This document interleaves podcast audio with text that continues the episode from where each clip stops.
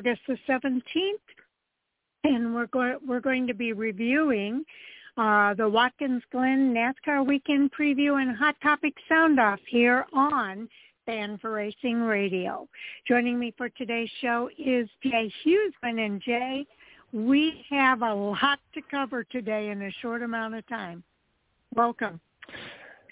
Yeah, busy day to add to a busy week, right? Yes, indeed. Uh, earlier this week, uh, Blog Talk Radio had a lot of issues uh, with their phone service. We could not access uh, our podcast to be able to put it on. So today, we are going to do both our review and our preview. So we'll review the races out at Indianapolis this past weekend and review the upcoming races at Watkins Glen. We're starting with the short track news, and all we're really going to do here is uh, refer everybody to Racing America, FloRacing, and short track scene uh, for what's happening in the uh, short track and dirt racing world uh, because there is just so much that um, is going on, and we're not going to be able to cover it all today. The only uh, the only two add-ons I'd like to do there would be uh, the SRX series on ESPN tonight, coming from Lucas Oil Raceway, and then some of the dirt tracks you mentioned. I know Dirt Vision has also been doing a lot of coverage that we cover, so check that one out as well. Yeah, thank you, Jay. That's a, good addition. And then you can always go to srlsouthwesttour.com to see what's happening in the SRL uh, world. So uh, the SRL National, the grand reopening of Lebanon I-44 Speedway, August 23rd and 24th. Uh, watch for that on the schedule and uh, there's just a lot of racing going on in the SRL world as well. So uh, again, coming up on August 24th, the SRL National Salute and tribute to Larry Phillips in the Twin 75s. That's the race that's going to be at Lebanon's I-44 Speedway. And then September 2nd, the Spirit Southwest Tour, the JM Environmental Wild West Shootout uh, $10,000 to win, plus the Pro Late Model Labor Day 100 printed by Marcellus Drilling. That'll all be at Stockton 99 Speedway. So a lot uh, to look forward to there on the uh, SRL side as well. All right let's go ahead and talk about, we've only got five minutes really to talk about the race that took place last weekend at um, Lucas Oil Indianapolis Raceway. Jesse Love came home with his seventh victory, Jay. he did, but again, it, it was not an easy task, that's for sure. Uh, it's his seventh win in 12 starts, though, to extend his lead in the ARCA Menard Series Championship over 11th place. Frankie Muniz now back 80 points or 98 points with just eight races to go on the year. Now, this is Love's win and is also his first career ARCA Menard Series East competition start. That's right. Um, let me go ahead. I'm, I'm finding my way here. Here it is. Okay, the post-race notes. Um, Love can clinch the 23 ARCA Menard Series championship after the race that's coming up at Salem if he has a 99-point lead. The maximum amount of points to be earned in the final race is 49 for winning the race winning the pole and leading the most laps, plus the 50-point bonus for entering and competing each race in the final five-race segment of the season. Love's main challengers are Frankie Muniz, Andres Perez, and both are winless at this point of the season and would lose any tiebreakers based on wins. Yeah, it's going to be hard to beat those seven wins from Jesse Love. Now, most certainly. Now, on the east side, a little more interesting as Luke Fenhaus closed on William Sawalich in the battle for the ARCA Menard, Series East with the runner-up finish there at Lucas Oil Raceway Park. Fenhaus was leading in the final caution of the day uh, with 16 laps remaining, but Love got that jump on the restart to take the victory.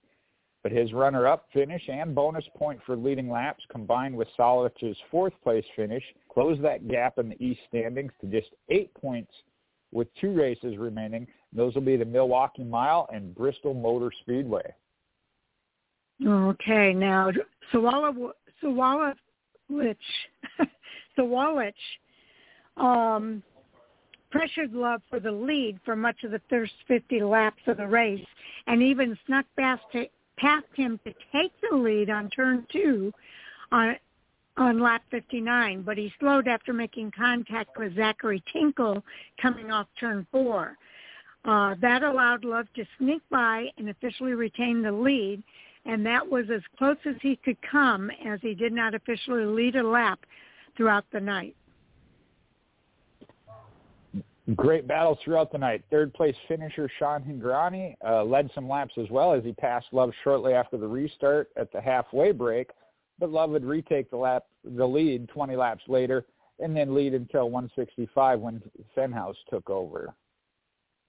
And Lavar Scott recovered from a near spin in contact when the turn one, with the turn one wall to finish in fifth place.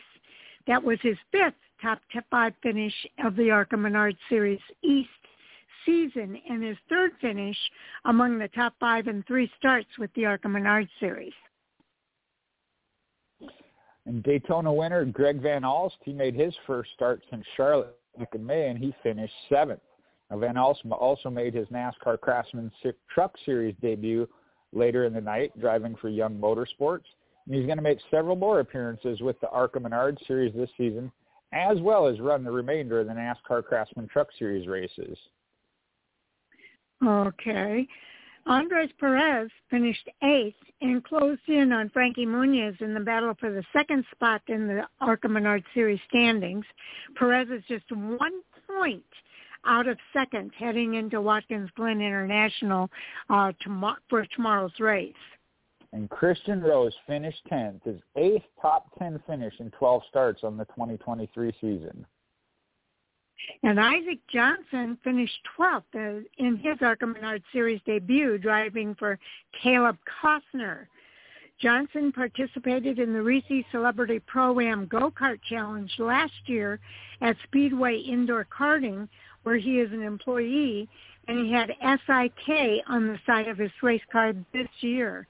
So uh, that was pretty cool for somebody uh, making the ARCA Menard Series debut. Okay, we're going to go ahead and move on now, uh, Jay, because uh, we're going to go right into a preview now of the ARCA Menard Series at Watkins Glen this weekend. Uh, that race, the General Tire 100 at the Glen, uh, is Friday, August the 18th at 6 p.m. Eastern Time. It will be on Fox Sports 1 starting at 6 p.m. Eastern. They'll be driving a distance of 41 laps cover a distance of 100.450 miles. So pretty cool. It will be, and it'll be a big weekend for the ARCA Menard Series. The General Tire 100 at the Glen is going to be round 13 of the 2023 ARCA Series, and it'll be the fourth time the ARCA Menard Series has raced at Watkins Glen International. Jesse Love enters the the uh, race this weekend, the General Tire 100, uh, with a 98-point lead over Frankie Muniz in the battle for the ARCA Menard Series champion. Muniz holds a one-point advantage, as we mentioned earlier, over Andres Perez for the second spot. And with Love's win of the previous weekend there, it's his third consecutive victory with that seventh win in 12 starts. It's the second time he's won three consecutive races this season. He won consecutive races at Talladega Superspeedway, Kansas Speedway, and Charlotte Motor Speedway, and then had a single win at Elko Speedway before reeling off wins at Pocono Raceway, Michigan International Speedway, and then IRP. The ARCA Menard Series has previously raced at Watkins Glen International, but that was in 2001 the race was won by John Finger Uh, in 2021, they raced at Watkins Glen, and that race was won by. Um, oh, that was. I'm sorry. Okay, this is a little confusing. It was won by Corey Heim, and in 2022, the race was won by Brandon Jones. So Corey Heim won in 21, and uh, Jones in 22. And that previous win in 2001 was John Finger's uh, one and only, first and only to date in the ARCA Menard Series uh, start. So he's one of those that holds a spot in history. Yes, he does. NASCAR Cup Series driver Corey LaJoie and three-time ARCA Menard Series winner in 2013 is going to make his first series appearance since that year's finale at Kansas Speedway. LaJoie's wins have come at Chicagoland, Pocono, and Kentucky Speedway. Well, Brent Crews will make his ARCA Menard Series debut. He's going to drive for the number 15 for Venturini Motorsports. 17-time series winner Bob Schacht will make what is scheduled to be his final career ARCA Menard Series start in his own number 75 Chevrolet. Schacht had a previous ARCA Menard Series win on a road course uh, that coming at St. Louis International Raceway in 1986. Give you a little bit of quick history here. Uh, hit some highlights. The General Tire 100 at the Glen is the 29th ARCA Menard Series race on road course uh, on a road course in series history.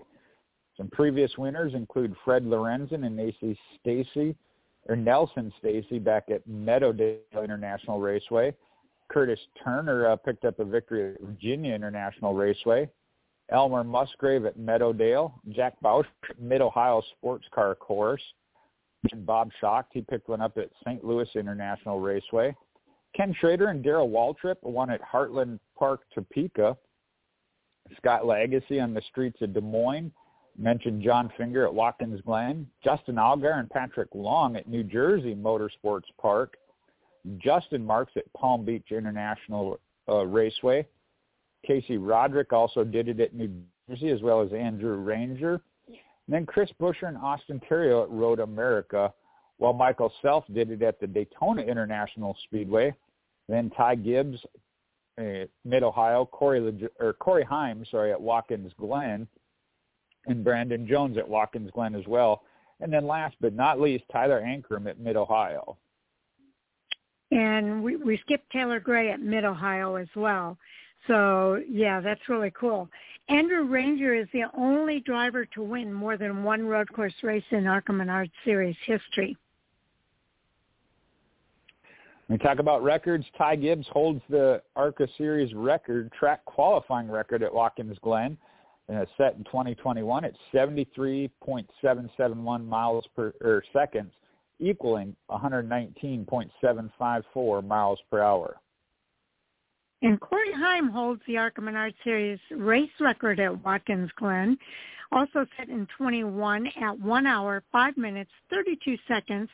That represents 91.968 miles per hour.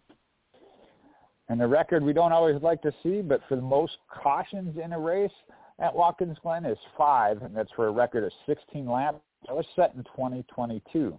The fewest was only one for three laps, and that was set in 2021. The record for the most lead changes in an ARCA Menard Series race at Watkins Glen is nine, set in 20, 2001, and the fewest was two, set in 2021.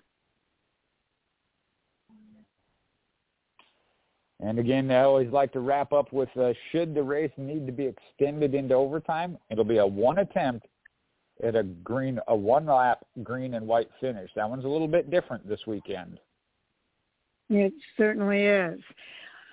All right. Um, just to uh, let you know again, that race is Friday, August 18th at 6 p.m., and it will be televised on Fox Sports 1. And something I saw in the news today, Bob Pockrass is going to be a pit reporter.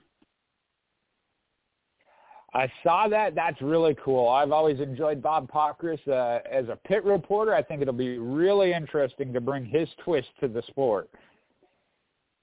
it is very, very cool.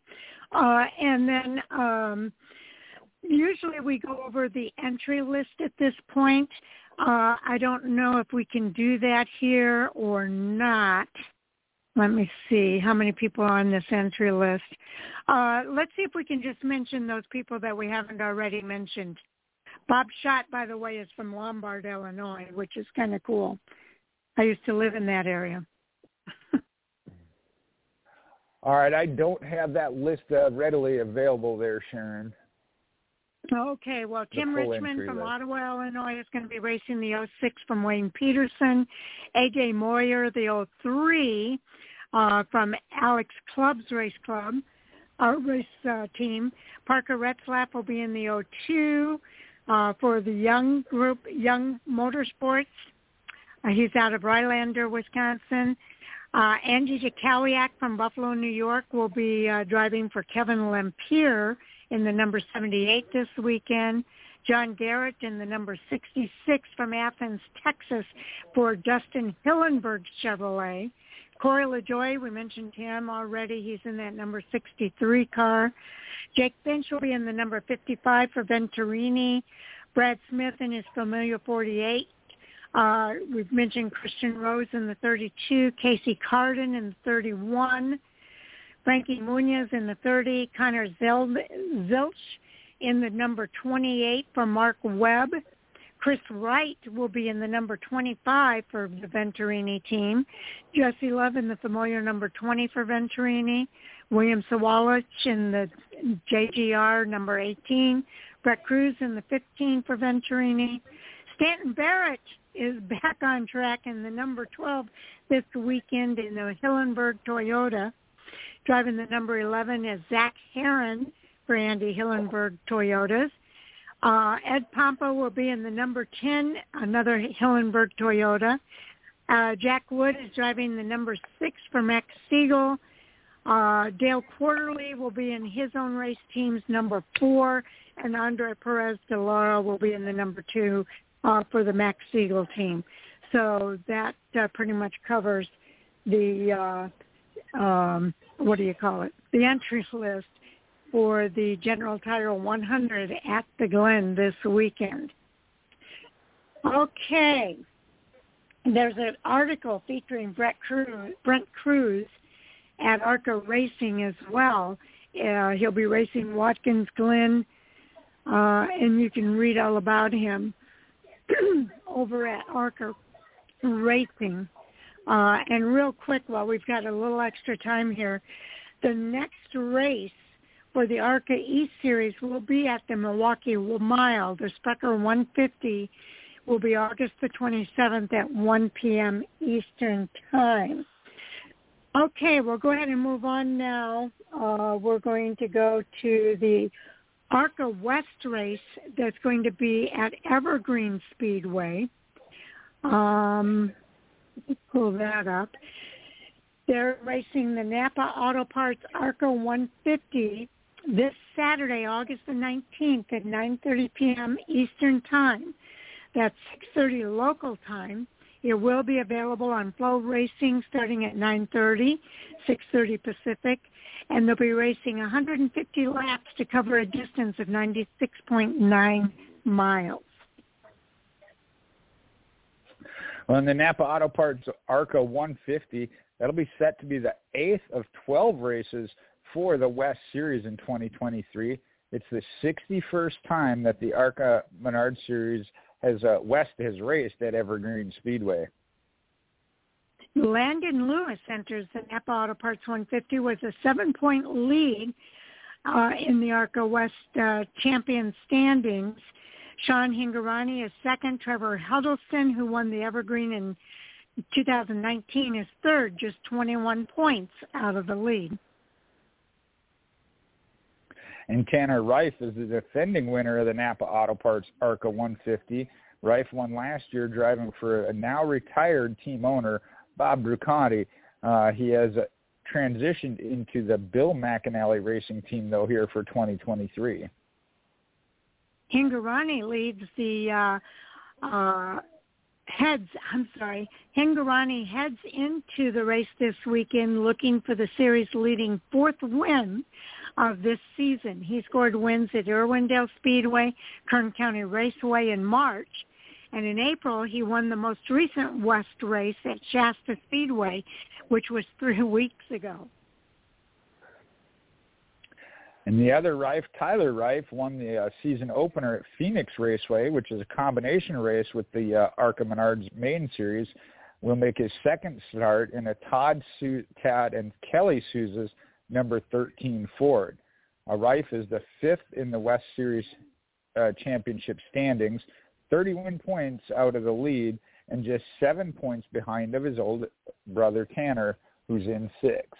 Now, there have been several former winners at Evergreen Speedway, including Dick uh, Bown, Bill Amick, uh, Jack McCoy, Scott Kane, Ray Elder, Harry Jefferson, again Chuck Bown, uh, Neil Newberry, uh, Jack Borneman, Ron Eaton, Roy Smith, Jim Robinson, Derek Cope, Chad Little, Bill Elliott, Bill Sedgwick, Mike Chase, Geoff Bodine, Rick Carelli, Butch Gilliland, uh, that's the grandfather of Todd Gilliland, Sean Woodside, Kevin Richards, Brendan Gaughan, Eric Norris, Mark Reed, Austin Cameron, Mike Duncan, Johnny Borneman, Brian Ickler, uh, Jeff Barkshire, Greg Pursley, Eric Holmes, Dylan Lupton, David Mayhew, Todd Gilliland,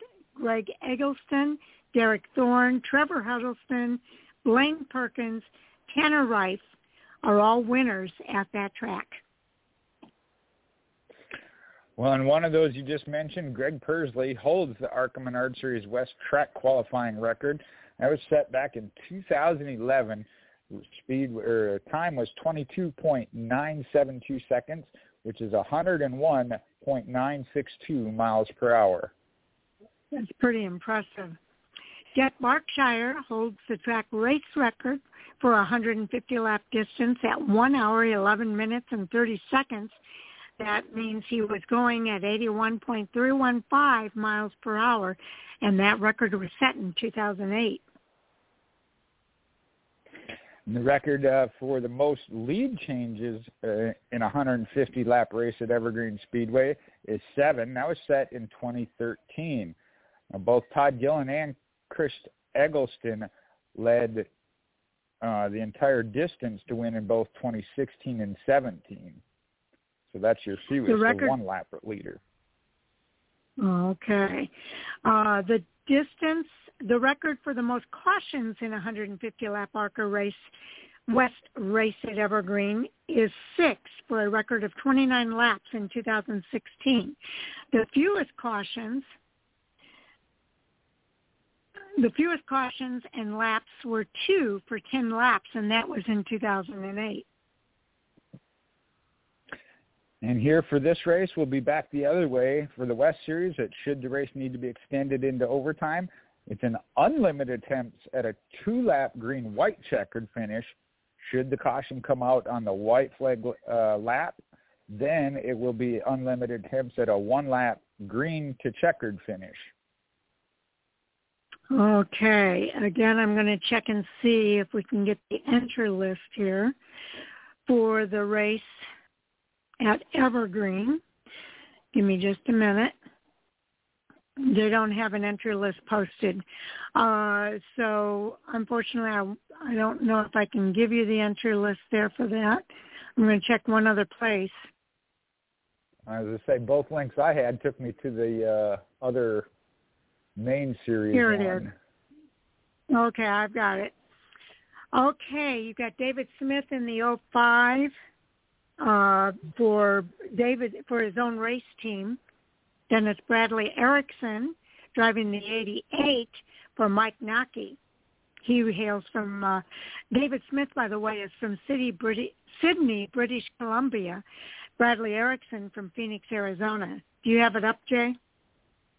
Yep. You okay, we'll go two uh, by two. All right. You got also got Nick Joanides and Kyle Keller in the 77 and 70 respectively. Driving the number 50 from Agoura Hills, California is Trevor Huddleston.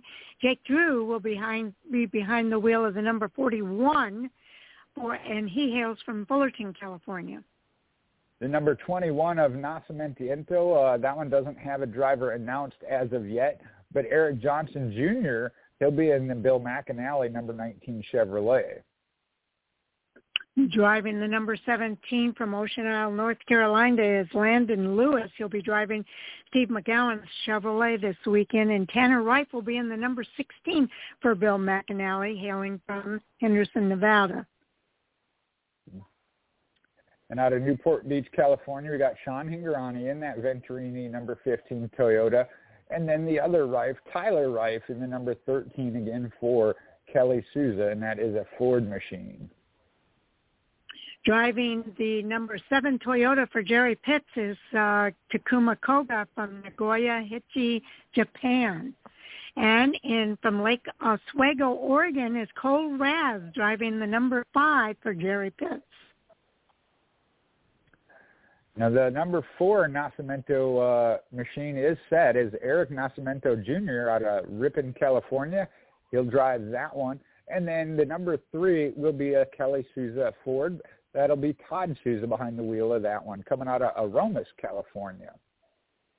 Okay, so there you have the entry list for the uh, Evergreen Speedway race for the ARCA West.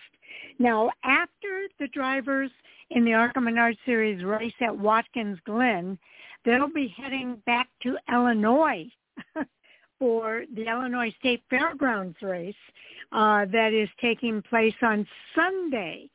So it's amazing. They've they've got a triple header this weekend uh, in the ARCA Menards uh, series and the ARCA West with those three races. The last of that series is the Dutch Boy 100 at the Illinois State Fairgrounds in Springfield, Illinois on Sunday, August the 20th at 2 p.m. Eastern Time. That's 1 p.m. Central Time. It will be televised. It will be available for live streaming on FloRacing as well as FS1 will have the television coverage starting at 2 p.m. Eastern, 1 p.m. Central. They'll be racing 100 laps to cover 100 miles. Well, a Dutch Boy 100 at the Illinois State Fairgrounds. That'll be race 14 uh, for the series on the season, and it's the 41st time the Arkham and Menard Series has raced at the Illinois State Fairgrounds. Okay, the Arkham and Menard Series will head to the Illinois State Capitol in Springfield straight from the road course round at Watkins Glen on Friday evening.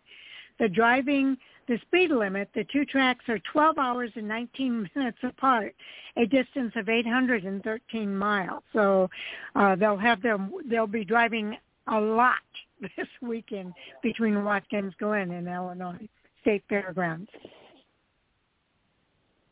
Well, and imagine this, the first name we're going to talk about, Jesse Love, as he's the defending winner of the Dutch Boy 100. He won last year's shortened race after a spirited battle with Michael Buddy Kofoid over the final laps. Kofoid crashed in the car of Bryce uh, Haugeberg, who himself had bounced off the wall due to a suspension failure as the field completed lap 73.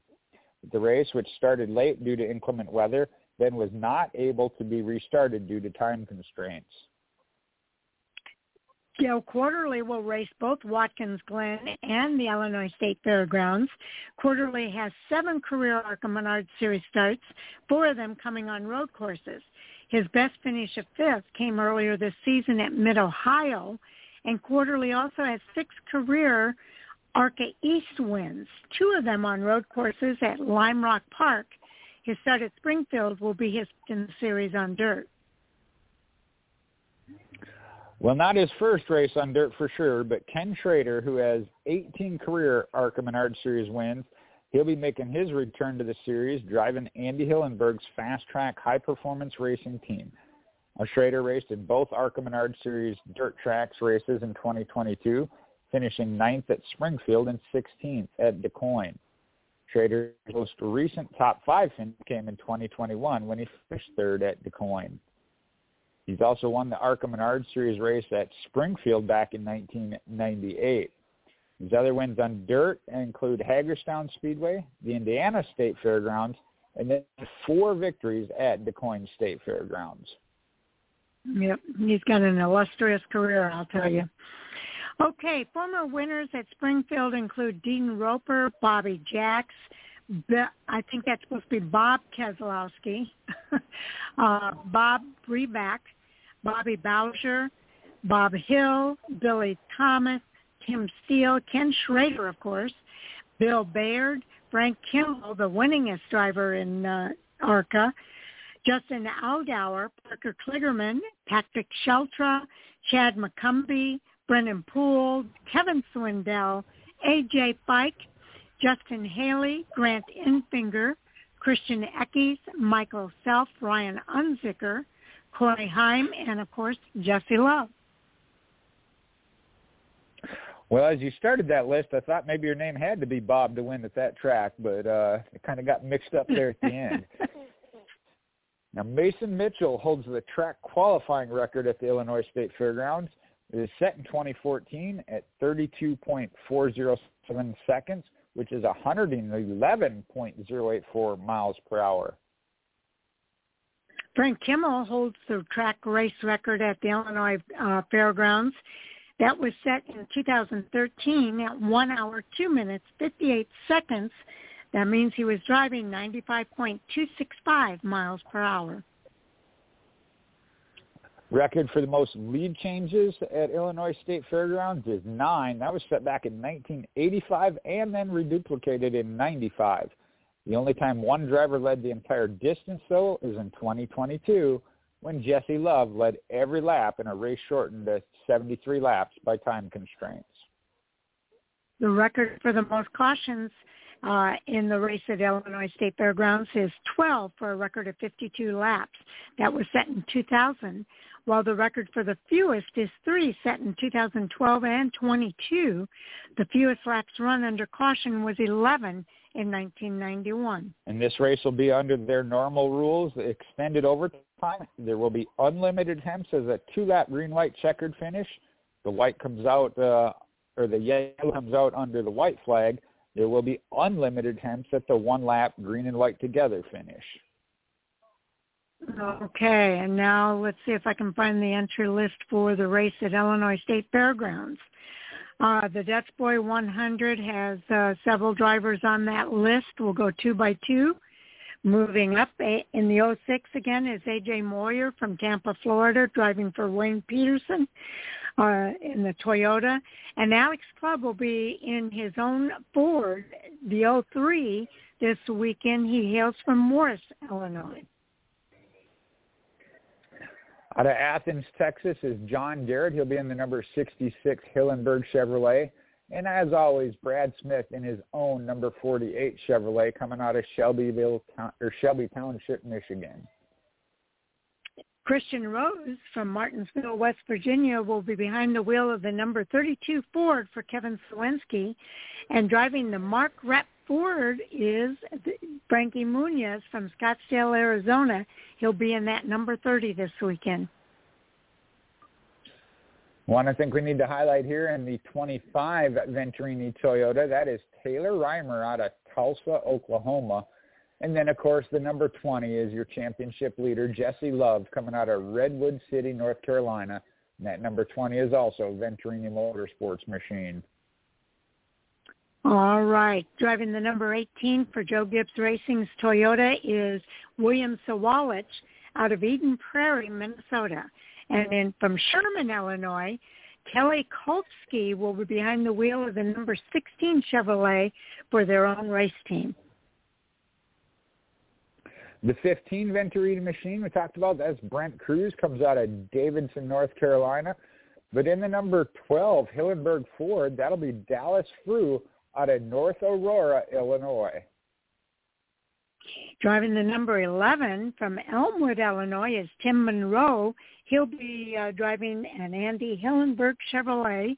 And Ken Schrader is behind the wheel of the number 10 Hillenburg Toyota. He hails, of course, from Fenton, Missouri. Not only is the series moving from New York, but you got driver Sean Corr, who comes out of Goshen, New York, in the number eight family-owned Ford.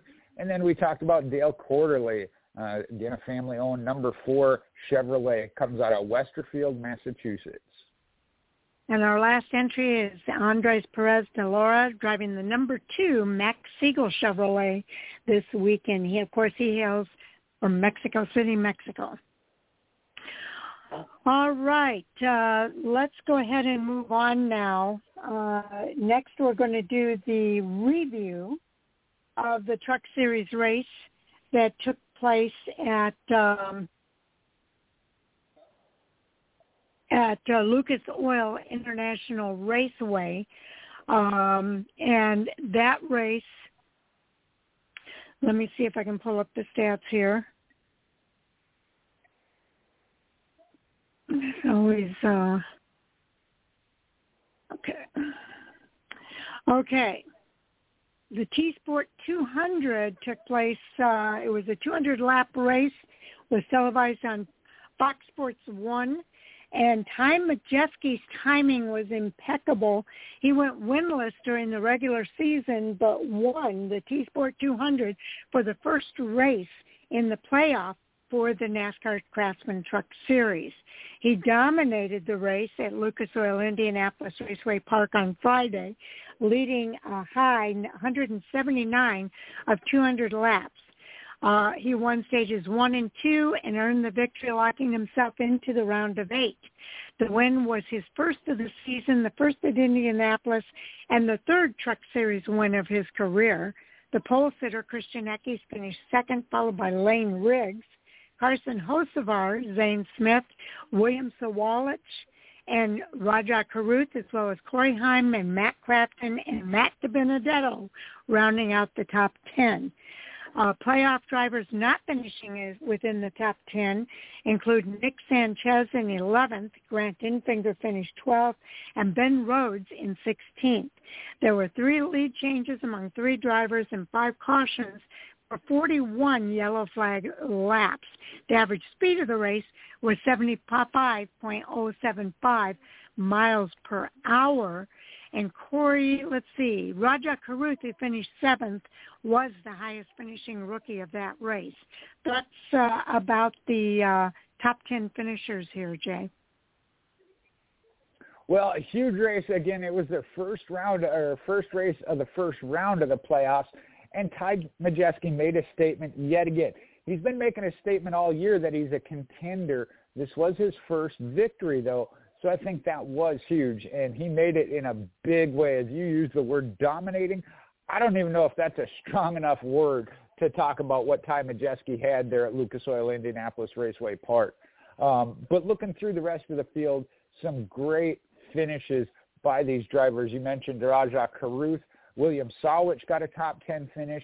Uh, I just found that encouraging. I know they're not in the playoffs, so they aren't going to get a whole lot of attention, if you will, for it but they had some great runs. As did Rajah Caruth, the highest finishing rookie of the race uh, with the Max Siegel group. Lane Riggs, uh, in a one-off race, had that third place finish.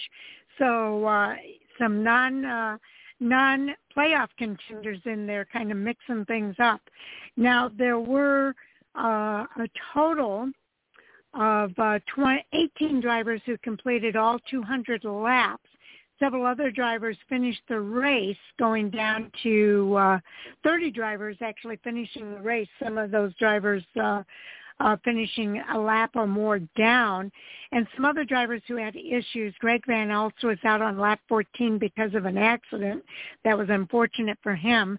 Colby Howard had a suspension issue that took him out on lap 79. An electrical issue closed the day out early for Tyler Ankrum on lap 127. And then on lap 28, Spencer Boyd was out because of an accident. Lap 130, it was uh, Dean Thompson out because of an accident. On a lap 140, it was Hailie Deegan cutting her day short uh, on lap 140 uh, because of an accident. The margin of well, victory in this you... race. was 3.422 seconds. Sorry, I forgot to mention that, Jay. No, that's fine. Uh, I'm glad you hit Lane Riggs. That was another one that I wanted to talk about as far as having a good race. And then of note, uh, Shane Van Gisbergen um, did run in this race, finished 19th. But I think the highlight there too was these guys drove and they drove hard to get those finishes, but they were also respectful of the fact that it was a playoff race and we still had one eight then, actually seven of the playoff drivers in the top ten. They never affected their races. Uh, you know, they raced them hard and, and whatever, but they didn't affect the outcome of the race as far as the playoffs. So I thought that was a great job by all those drivers. Yes, indeed. I would oh, totally agree with that. Okay, I was trying to try pull up the driver point standings here. Um, do you want to go ahead and cover the point standings? All right, let me see if I can pull that up real quick. Switch over from. Now this will be the the reset again. It, it was round one, so Ty Majeski automatically locks into the next round, which is huge. Uh, I can't stress how much of that is huge um, for Ty Majeski. So when you look at the points, it still lists Corey Heim at the top, but with that win, Ty Majeski will leap over him. Now, Christian Eckes moved into the third spot. Carson Hocevar is fourth. Zane Smith fifth. Grant Enfinger sixth. Ben Rhodes seventh. Nick Sanchez eighth. Matt Crafton ninth and Matt DiBenedetto uh, 10th. Key line there is going to be a spot here as after these three races, they'll uh, eliminate two drivers. It's still Matt Crafton and Matt DiBenedetto be- below the line. They did swap positions, and they're still only two points behind Nick Sanchez and four points behind Ben Rhodes. So those two are also still really at risk, especially when you talk about possibly getting a winner uh, from one of those bottom ones, that cut line can change in a hurry. Yes, indeed, it really could because uh, uh, these guys uh, um, have what two more races coming up. Let me pull up that schedule real quick. Um, they've got this was the first race of their round of uh, round of ten, so they will have a cutoff after the third race in the round. Uh, so they've got uh, two races left in this round. The Milwaukee Mile that'll be on August the 27th, and then Kansas Speedway on September 8th. That will be an elimination round on September 8th at Kansas, uh, and two drivers will be eliminated. So that's how critical this is to be. If you're in that cut line area, uh, you'll want to have a good race at the Milwaukee Mile in order to take some of the pressure off heading into Kansas. And it's two different tracks. You talk about the Milwaukee Mile, a short track. We know several of these drivers. We saw it in Indianapolis, um, good on the short track. Then we go to a mile and a half, and you're looking for some speed, outright speed. So that's going to be a huge shakeup between the two races as well. And I'll tell you what, Ty Majeski is very familiar with the Milwaukee Mile. He he hails from Wisconsin and has raced that track a lot. So uh, I'd look out for him at that track. He could prevent another driver from winning uh, if he were to get a second win. Well, and they talked, I believe it was his crew chief uh, that they interviewed, talked about that. With this victory, that gives them that freedom. They need to build up some playoff points. Again, they didn't have a victory during the regular season, so they're a little bit uh, lower than everybody else when it comes to playoff points. That could be their whole goal for these next two races, stage wins and then the victory, to build up those playoffs to kind of even themselves out when we go to reset for the next round. Okay, now that race at the Milwaukee Mile is the Clean Harbors 175. That'll be Sunday, August the 27th at 4 p.m. Eastern Time. It will be televised on Fox Sports 1 as well as radio coverage on MRN and Sirius XM radio. Um, they are not racing this weekend, so we won't have a preview for the truck series. Uh, but I am going to go ahead and get started with a review of the Xfinity Series race uh, that is taking place at um, that took place this past weekend out at Indianapolis Motor Speedway's road course.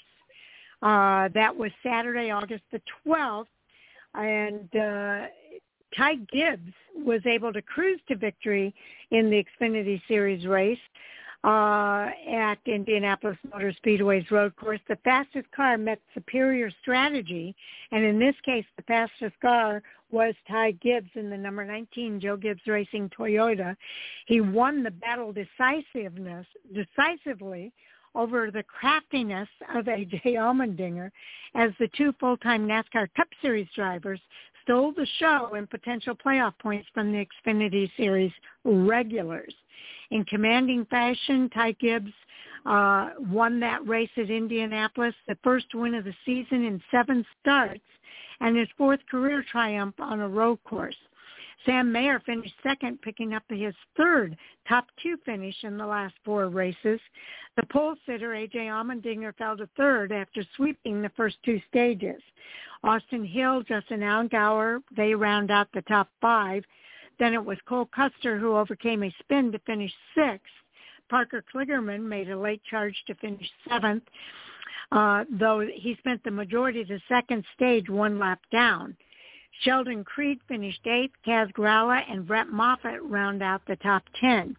There were 10 lead changes among eight drivers and three cautions for nine yellow flag laps.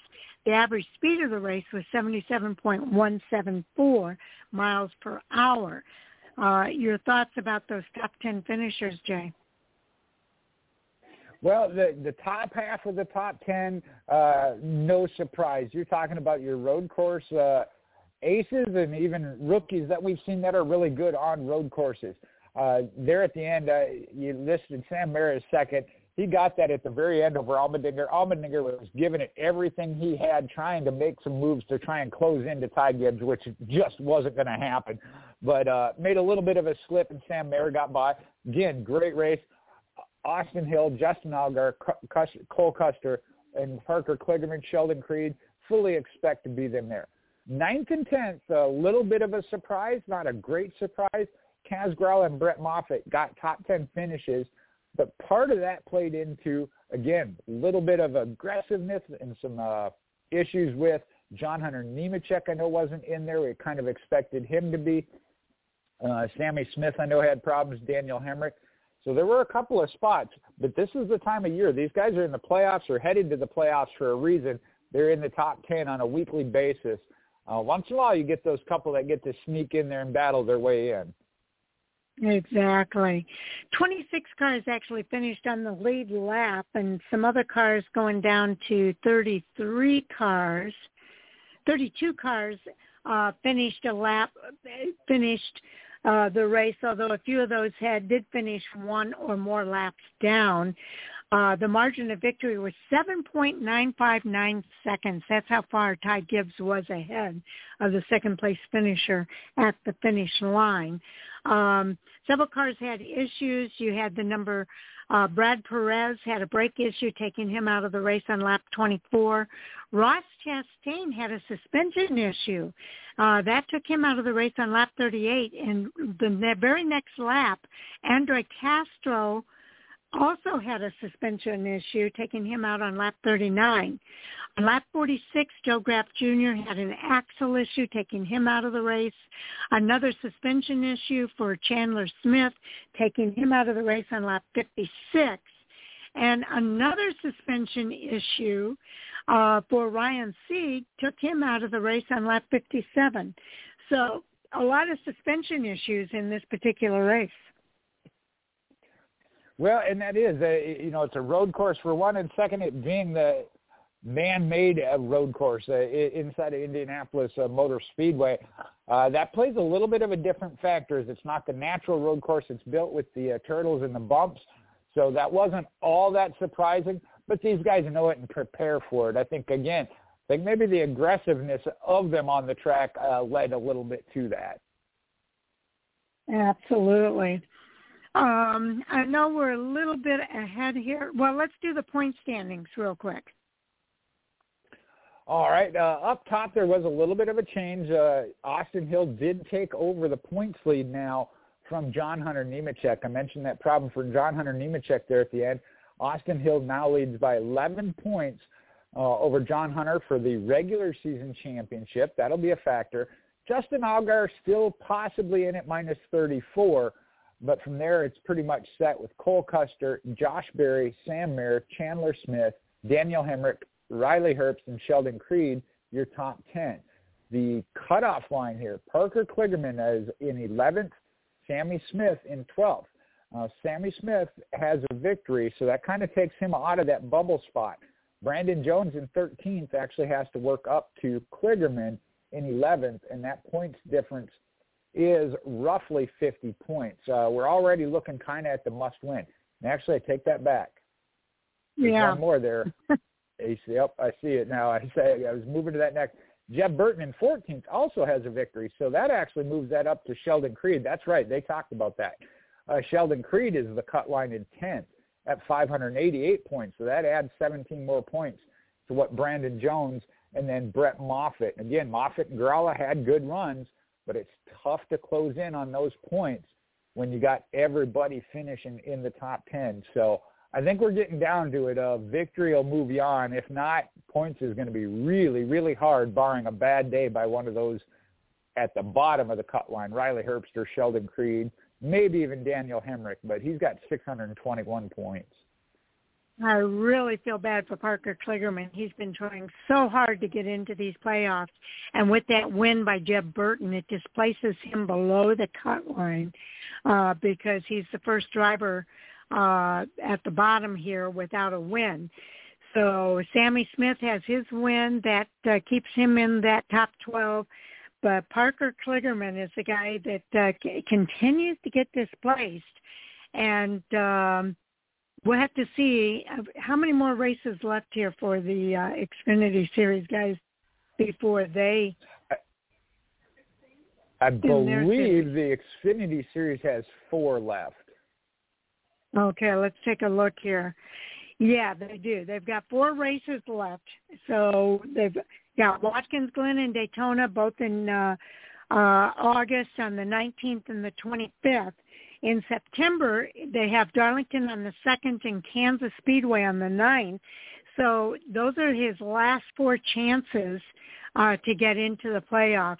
But he's going to have to get a win, I think, in order to get in, Jay that's why I say it, it, it's tough. It's barring what somebody else does because no matter what you do, as we saw this weekend, you can have a good run, good finish. But if the other driver you're trying to catch in points even has a decent day with some uh, stage points, you're not gaining on them. That's the point is you've got to gain that many points on them, not just accumulate your own. Uh, and that's where it gets really hard, like you said. Um, there's a couple that, if the circumstances were right, might be able to point in with their good fortune and somebody else's, I'd say bad fortune. But I think you're looking hard at the barrel of need a win. All right. So there we have our review for the Xfinity series. Um, now I do want to get into, uh, I, I know we always need extra time and we're really short on time today. So I'm going to use this extra time to go ahead and get into the Xfinity and the Cup Series preview uh, because in between we're going to have to review the Cup Series out at the road course at Indianapolis. So let's go ahead and get started with the uh, preview here of the Xfinity Series race, the Shriners Children 200 at the Glen, Watkins Glen International, Saturday, August the 19th, 3.30 p.m. Uh, USA will carry pre-race coverage starting at 3 p.m. along with MRN and SiriusXM NASCAR Radio. They will race a distance of 200.9 miles over 82 laps. First two stages are 20 laps with stage one ending on lap 20, stage two on lap 40. The final stage is 42 laps ending on lap 82. So um, again, we're going to give you the Reader's Digest condensed version throughout our preview today, uh, just for the sake of time and in hopes that we can get all of the information to you. Well, I'll start with Casey Carden as he makes attempts to make his Xfinity Series debut. He'll be getting behind the wheel of the number 74 Chevrolet for CHK Racing, attempt to qualify his way into this weekend's race at the Glen. Carden hails from Braselton, Georgia, looking to make his NASCAR National Series debut this weekend. And although Carden doesn't have any Xfinity Series starts at Watkins Glen, he's made one ARCA Menard Series at the 2.45 mile track last season for car owner Alex Clubb. Carden started in 22nd and finished 15th in that ARCA Menard Series event. Okay, now on our Rookie of the Year update, Retzlaff gets his third consecutive Sunoco, Sunoco Rookie of the Year race award. Uh, there's 22 races in the books and just four events left in the regular season for the Xfinity Series and the Rookie of the Year class. Kaulig Racing's Chandler Smith continues to lead the standings following Indianapolis. He's up 55 points on Joe Gibbs Racing's Sammy Smith in second and up 207 points on Jordan Anderson Racing's Parker Retzlaff. Retzlaff has been finding his stride lately in the uh, Sunoco Race of Rookie of the Race Award for being the highest finishing rookie in the last three events, including Road America, where he finished 14th, Michigan he finished 9th, and Indianapolis, where he finished 17th. Behind Retzlaff is uh, Blaine Perkins at 183 points, and um, that's uh, pretty cool. All right, I mentioned this a, a little bit. I'll give you a few more details here as far as Austin Hill trying to hold off John Hunter Nemechek for that regular season championship. With just those four races left in the regular season, Richard Childress Racing's Hill will holds that 11-point gap over Joe Gibbs Racing's John Hunter Nemechek for second as they head to Watkins Glen for the 23rd race of the 2023 season. Now, Hill cannot clinch the regular season championship since there's still 240 points and four wins available, but expect those two drivers to do their best to continue uh, to earn as many as possible. Hill's going to be looking to improve on his series track uh, debut at Watkins Glen from last year. He started eighth but finished 30th. This season, though, he's been strong on the road courses, finishing in the top 10 in five of the six road course events Uh, including a fourth place finish last weekend at IRP. Now, Nemechek is looking to mimic what he did last year in the series track debut at Watkins Glen. He started 20th and moved up to 12th. Nemechek's performances on road courses this season has kind of been a mixed bag. He has just two top 10 finishes in the first six road course events, but that included a runner-up showing at Chicago and then 13th at Indianapolis last weekend. Okay. Uh, we mentioned it. It's crunch time for the Xfinity Series uh, as they buy for those playoff spots uh, for the race uh, playoffs that begin at Bristol Motor Speedway on September the 15th. So we know things are going to heat up. Four drivers have clinched their spot uh, in the 12 driver postseason field. They include Austin Hill, John Hunter Nemechek, Justin Allgaier, and Cole Custer. Now, these drivers can clinch uh, on previous wins. Uh, if there's a previous winner with from Austin Hill, Nemechek, Allgaier, or Custer, Josh Berry, Sam Mayer, Chandler Smith, Sammy Smith, or Jeb Burton. Sam Mayer needs can clinch regardless of his finish, as can Chandler Smith, Sammy Smith, and Jeb Burton. Uh, these drivers can clinch on a previous win with a win from Daniel Hemric, Riley Herbst, Sheldon Creed, Parker Kligerman, or Brandon Jones. Um, and that's Sam Mayer and Chandler Smith, but they're going to need help. And then drivers clinching on a previous win by um, with a win by Brett Moffitt. Sam Mayer would need 37 points. Chandler Smith can only clinch with a win. And then those drivers, if there's a win by Kaz Grala, Sam Mayer can clinch regardless. Chandler, Chandler Smith would need 39 points. Uh, and if there's a win by Parker, Parker Retzlaff, Sam Mayer is going to win regardless of that his finish. Chandler Smith would need 19 points. If Ryan Sieg wins, Sam Mayer can win regardless of his finish. Chandler Smith needs three points, and Sammy Smith would need uh, some help. Uh, the following drivers can win on previous wins uh, if Jeremy Jeremy Clements wins. Sam Mayer can win regardless of his finish, as does Chandler Smith. Uh, Sammy Smith would need an additional 33 points.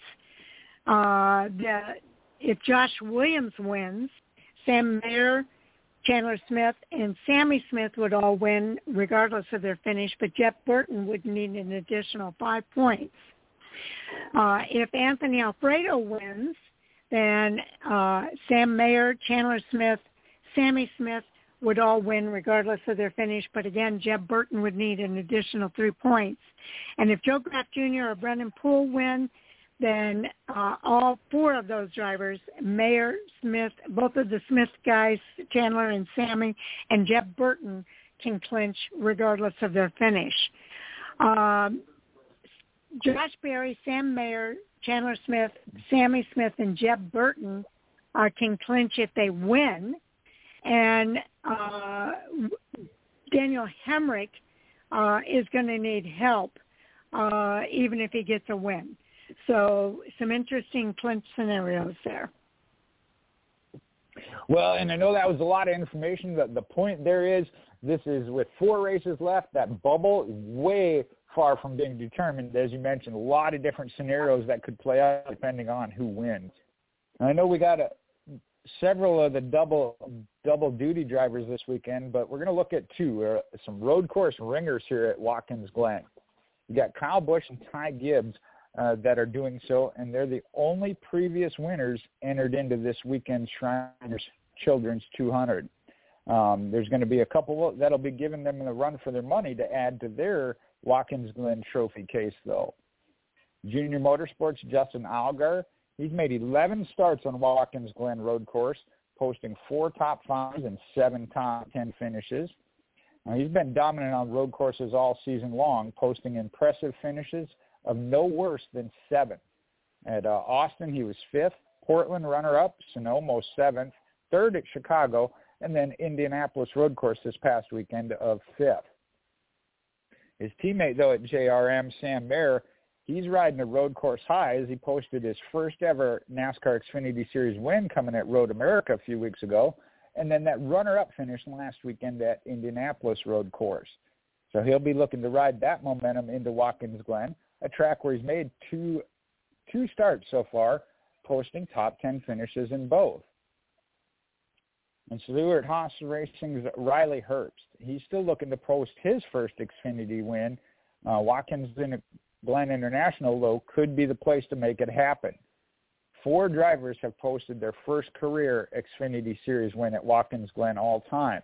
Those include NASCAR Hall of Famer Bill Elliott and road course aces Ron Fellows and Marcos Ambrose, as well as Austin Cindric. Now, Herbst has only made two starts at the track, but he's posted a 13th place finish and 7th place finish, respectively. He's had some other solid finishes on road courses this season, though.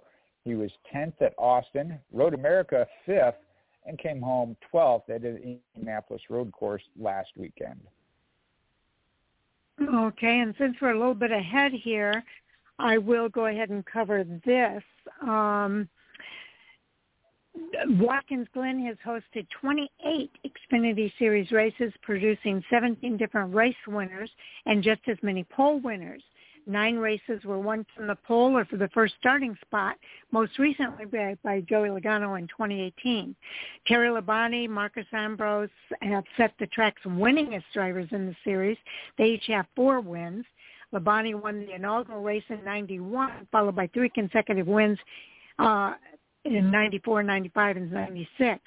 Ambrose also had three consecutive wins from 2008 to 2010, followed by a win in 2014. Cup Series regular Ty Gibbs, who just snagged his first Xfinity Series win of the season last weekend at the road course at Indy, will once again be pulling double duty this weekend behind the wheel of the JGR Toyota number 19. He and Kyle Busch are the only former winners entered in this weekend's Xfinity Series race. And drivers will have an action-packed Saturday as they head to practice at 10.30 a.m. Eastern, followed by qualifying at 11 a.m. and both streamed on the NBC Sports app. So uh, we'll go ahead and move on now to the NASCAR Cup Series.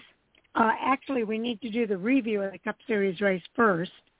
Uh, the NASCAR Cup Series race at um, Indianapolis Road Course that took place um, last weekend in Indianapolis. And uh, Michael McDowell was able to grab his Cup Series playoff spot with a win at that Indy Road course.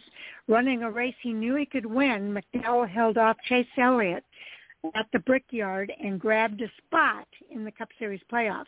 The driver of the number 34 Front Row Motorsports Ford led 54 of 82 laps at the road course and featured just one caution that ran, uh, ran under green flag for the final 77 laps. Uh, the win was his first of the year and the first at Indianapolis and the second career win for Michael McDowell.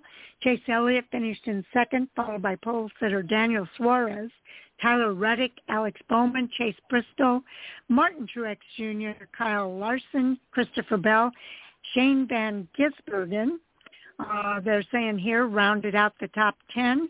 McDowell led 54 of 82 laps, including the final 30 ra- laps of the race.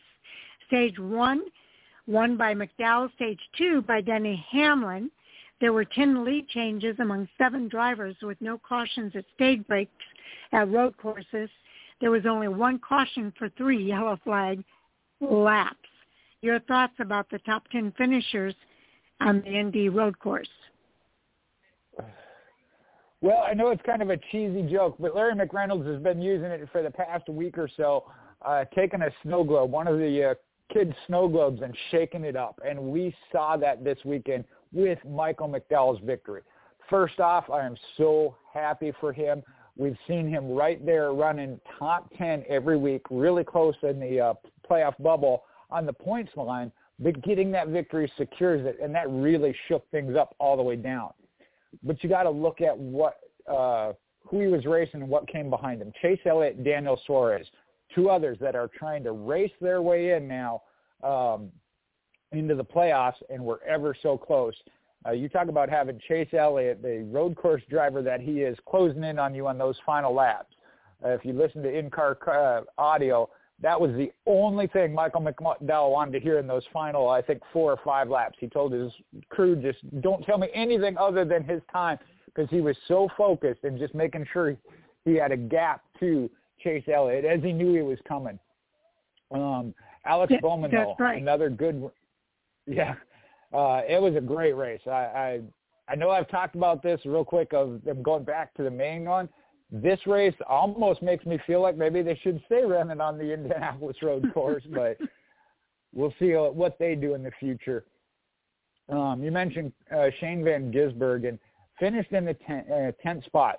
This race, he was a little more uh, in the back and battling it out. I know he had some bumps along the way. I don't think he did anything egregious as far as that. You know, he played rough with them just like they do with him but a good run by him, and I think he's establishing himself as we expect him to race more with them here in the future. The cut line, though, I know we cut that's the top ten, but I think we're going to have to look at that cut line uh, because it's very important now. It certainly is. The margin of victory in this race was only 0.937 seconds, so it was a close finish. Uh, all of the drivers finished this race although uh, there were only 22 of those drivers who finished on the lead lap. So nobody had any uh, mechanical issues. That, like we said, it ran pretty much only one caution for the entire race for three laps, uh, and that was laps three to five for an incident in turn six by the number 31, uh, which is highly unusual for a road course. Uh, so really amazing that all of these cars ended up finishing that race. You're right. It was, and there were some uh, incidences, as we said. I know that we they moved NASCAR moved the start finish or not the start finish line, the restart zone. Sorry, back a little ways, and I think we'll talk about that in hot topics. I'll get that up on the list. But that um, helped some, in my opinion. We'll get into that, but we didn't see the one big wreck or major disaster. We had a couple. Joey Logano, I don't know if he had a nap coming down the front straightaway. Um, turn came up a little bit earlier. Uh, AJ Allmendinger and Ryan Blaney had a situation, but none of them were end day enders, if you will. So that was, and then again, you mentioned it was actually the only the one full course caution, which I don't have a problem with. I know we took away the stage breaks and that uh, brought some restarts. That's always interesting. But to see these top professional drivers have that kind of race, I think is encouraging, you know, if you get to see that every once in a while like that. Absolutely. Let's go ahead and cover the points here. All right. Hopefully that's already loaded. Uh, it is um, this one, the regular season championship leader, Martin Truex, now has a 60-point lead over Denny Hamlin. I can't give it a guarantee yet mathematically, but pretty much locked down over uh, Denny Hamlin. Then you got William Byron, who's fallen back to 104 points out. Again, I would not doing the math in my head. It'd be really tough, I think, for him to close that up in these final two races. Then you got Christopher Bell, Kyle Larson, Kevin Harvick in sixth spot, the first one without a victory. Ross Chastain, Brad Keselowski also doesn't have a victory yet. Uh, Ryan Blaney, Chris Buescher, Kyle Busch, Tyler Reddick, Joey Logano, and that's through 13th. Then you get into 14th is Bubba Wallace, 15th is Michael McDowell, 16th is Ricky Stenhouse Jr. McDowell's uh, win obviously locks him in. So that means Bubba Wallace, Ricky Stenhouse. Now Stenhouse has also got a victory. Sorry, that guarantees him in. So from 14th to 17th is the gap. Daniel Suarez now on the outside looking in by 28 points. Uh, Ty Gibbs an additional 21 points back. Again, they're looking at pretty much must win, barring something um, tragic to their co- competition. Chase Elliott in points is up to 19th, as well as Alex Bowman in 20th, who have missed races this year. Then you got AJ Allmendinger, road race, uh, road course ace.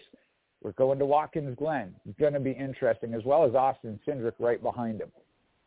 And what I wanted to talk about real quick with the points here, I feel bad. Bubba Wallace knows road courses aren't his thing. He had built up a 50-some point lead going into this race ran a solid race. I think he finished 18th, but with Michael McDowell winning, he actually lost half of those points, uh, down to 28 points um, from the cutoff line, and we're going to another road course this weekend, as well as wrapping up at Daytona. And as I was reading those, I mentioned Kevin Harvick and Brad Keselowski.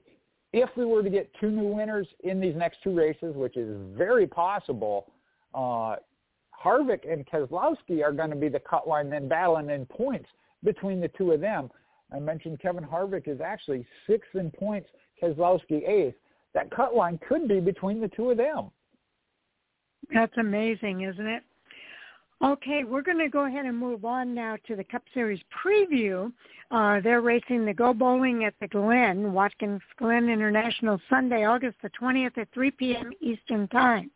It will be uh, pre-race coverage starting at 2.30 p.m. Eastern on the USA Network as well as MRN and SiriusXM NASCAR Radio. They will race 90 laps covering a distance of 220.5 miles. First two stages again are 20 laps each. The last stage is 50 laps uh, and that ends on lap 90. So again, we'll go bottom up. We're giving you the Reader's Digest version because we have a lot to cover here in the Cup Series. Well, I mentioned it, uh, didn't specify it, but it was a winless streak that was snapped from Michael McDowell as he's the latest to jump into that win column. Driving for Front Row Motorsports, he snapped a long winless streak, 94 races, uh, which bodes the question of who's going to snap that streak next. Uh, there's been 14 different winners this season, and a 15th could happen this weekend. When we take a look at those winless streaks of drivers that have not won yet this season. Justin Haley. Cover the races that since their last win, Jay. Say that again. Just cover the race, the the drivers and races since their last win. Yep. Um, Justin Haley, it's been 150 races. Brad Keselowski is at an 86 uh, race streak. Aric Almirola sits at 74. AJ Allmendinger 72. Austin Cindric's is 59. Alex Bowman 57. Chase Briscoe 56. Daniel Suarez is 44. Kevin Harvick on 36. Austin Dillon's at 34. Erik Jones 33. Bubba Wallace mentioned at outline at 32. And then Chase Elliott at 29. Three drivers are looking for their first win of the 2023 season that are former Watkins Glen International winners. Chase Elliott in 2018 and 19. AJ Allmendinger won back in 2014 and Kevin Harvick in 2006. Okay, now Larson is going to look to become the third driver all time to win three straight at Watkins Glen. He, of course, is from Hendrick Motorsports. He's the winner of the last two Cup Series races at Watkins Glen. And now he heads to New York this weekend looking for that third straight win at the 2.44 mile, 45 mile road course.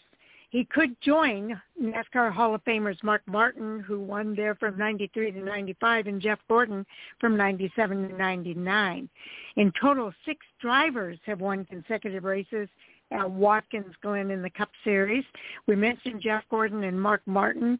Kyle Larson has has two wins. Uh, Chase Elliott has two wins between 2018 and 19. Marcos Ambrose from 2011 to 12, and Tony Stewart from 2004 and 5. Now Larson made eight starts at Watkins Glen, collecting two wins, three top fives, and five top tens.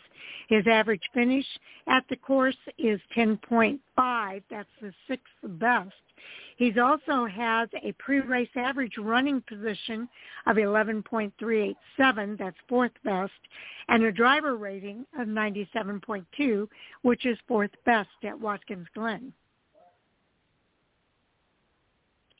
Quite the list to put your name on there.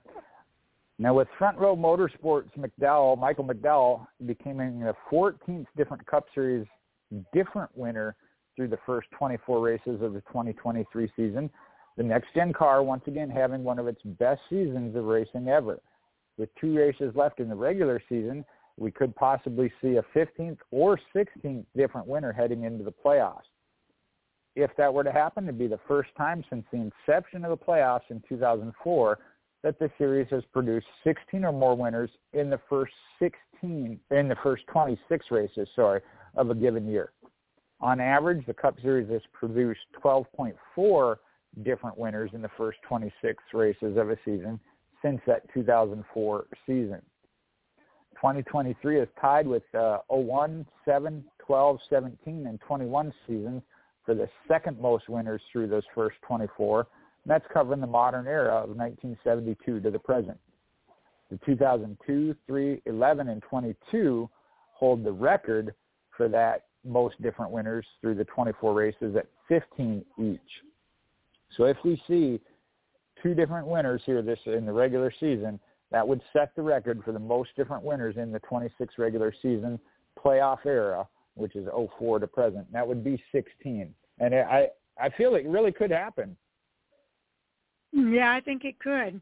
In fact, there's one driver that wants to make it happen, and that's Ty Gibbs from Joe Gibbs Racing. He's looking for a win that would give him a playoff berth and he's looking for that win at Watkins Glen. He's had a strong first year with two races left in the Cup Series regular season. Uh, the 2022 Xfinity Series champion still has a chance to earn his spot into the playoffs, uh, and he hopes to make it happen at Watkins Glen. Uh, he has managed to put up uh, one top five, six top tens in his 24 starts this year heading into this weekend at the Glen. He's ranked 18th in the playoff standings outlook. That puts him on the outside looking in. He's 49 points back from Bubba Wallace in that 16th final transfer spot. If Gibbs were to make the postseason this year, he would be just the sixth rookie in series history to accomplish that feat. He would join Denny Hamlin, uh, Chase Elliott, Chris Buescher, Cole Custer, and Austin Cindric, who are all able to do that. Four Cup Series drivers all time have first series career win at the Glen. Uh, Gibbs, who is a skilled road racer in his own right, is looking to become the fifth. So Steve Park uh, did it in 2000, Marcos Ambrose in 11, AJ Allmendinger in 14, and Chase Elliott in 2018. A total of eight drivers that visited Victory Lane in the Cup Series last season are still looking for their first win, and we've kind of outlined them. Kevin Harvick, Chase Elliott, Bowman, Cindric, Austin Dillon, Bubba Wallace, Briscoe, and Erik Jones. Elliott led the series in total wins last season with five. So we'll see what happens this weekend. Can Ty Gibbs do it as a rookie? Well, he's going to have to battle through some road course aces when we look at NASCAR's best at road racing. The Cup drivers will be challenged by the twists and turns of a multi-elevational road course at Watkins Glen this weekend in the Go Bowling at the Glen. Several drivers still looking for their first win in the season. We mentioned Hendrick Motorsports driver Chase Elliott leads all active driver drivers in road course wins with seven victories. Now, Elliott is already considered one of the early favorites for the weekend, but keep an eye on two most recent winners on road courses this se- in the series. That's Martin Truex who, Jr., who did it at Sonoma, and Michael McDowell here from Indianapolis, as they'll certainly be in the mix as well. On the weekend, there are going to be 14 former series road course winners entered into this weekend's NASCAR race at Watkins Glen. With active wins, we got Chase Elliott at seven. Martin Truex has five. Kyle Busch and Kyle Larson have four. Tyler Reddick three. Kevin Harvick has a pair, as well as A.J. Allmendinger and Christopher Bell. And then Joey Logano, Ryan Blaney, Denny Hamlin, Daniel Suarez, Ross Chastain, and now Michael McDowell each have one. And the Cup Series has competed on four road courses so far this season, with 2311 racing Tyler Reddick winning at Austin, which is uh, Circuit of Americas. Joe Gibbs Racing Martin Truex uh, out at New Zealand, or uh, I'm sorry, out at Sonoma. Coming from New Zealand uh, is Trackhouse Racing driver Shane Van Gisbergen, uh, who won the Chicago Street Race, and now Michael McDowell on that list at Indianapolis. Now, if Chase Elliott were to win this weekend, he would tie NASCAR Hall of Famer Tony Stewart with eight road course wins for second on the all-time NASCAR list of road course wins, being behind only Hall of Famer Jeff Gordon, who has a record nine victories on road courses.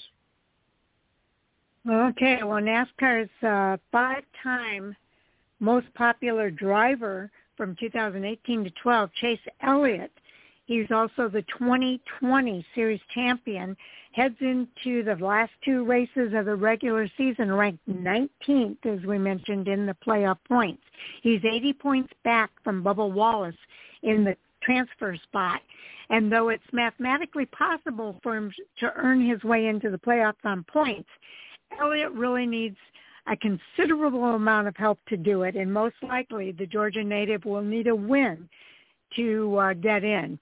Elliott's streak of making the playoffs the last seven consecutive seasons, dating back to his rookie year, is in jeopardy. Elliott had a season unlike any in his career last year. Uh, he had this year he missed races due to an injury and because of a suspension. And through it all, he's managed to give himself a shot at the postseason with two races to go. He came close to winning last weekend as he finished second to Michael McDowell in the Indy Road Course. This season, Elliott's made 17 starts, putting up six top fives and nine top tens. You can watch for him to challenge for the win this weekend at Watkins Glen. Uh, he's taken the New York road to the New York road course quite nicely, having made six starts at that track, posting two poles, two wins, and four top fives.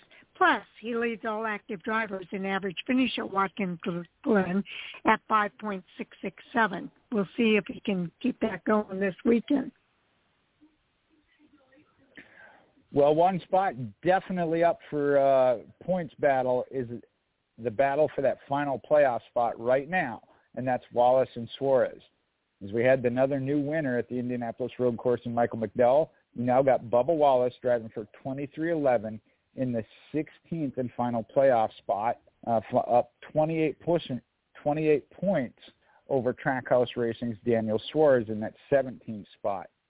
With just two races to go on the year, the tensions will be high as those drivers will be vying for that final postseason position at Watkins Glen International. Bubba Wallace is looking to earn a spot in the NASCAR Cup Series playoffs for the first time in his career. In 24 starts on the year, he's put up four top fives and six top tens. His average finish for the year is 17.2, but he still will have his work cut out for him this weekend at Watkins Glen. His more challenging tracks on the schedule. In four starts on the road course, he has a best finish of 23rd, average finish of 27.8. He was 35th in uh, the event last season due to a suspension issue. Now, if he can hold his position through Watkins Glen this weekend, his chances of earning that playoff uh, spot would increase as the regular season finale is one of his best tracks at Daytona. When we look in his rearview mirror, though, Trackhouse Racing's Daniel Suarez in 17th. Suarez is hoping to catch Wallace over these next two two races to secure his spot in the playoffs for the first. Uh, or he earned his first playoff berth of his career last season and wants nothing more than to get back into it. Now, in contrast to Wallace, Suarez has excelled at Watkins Glen International.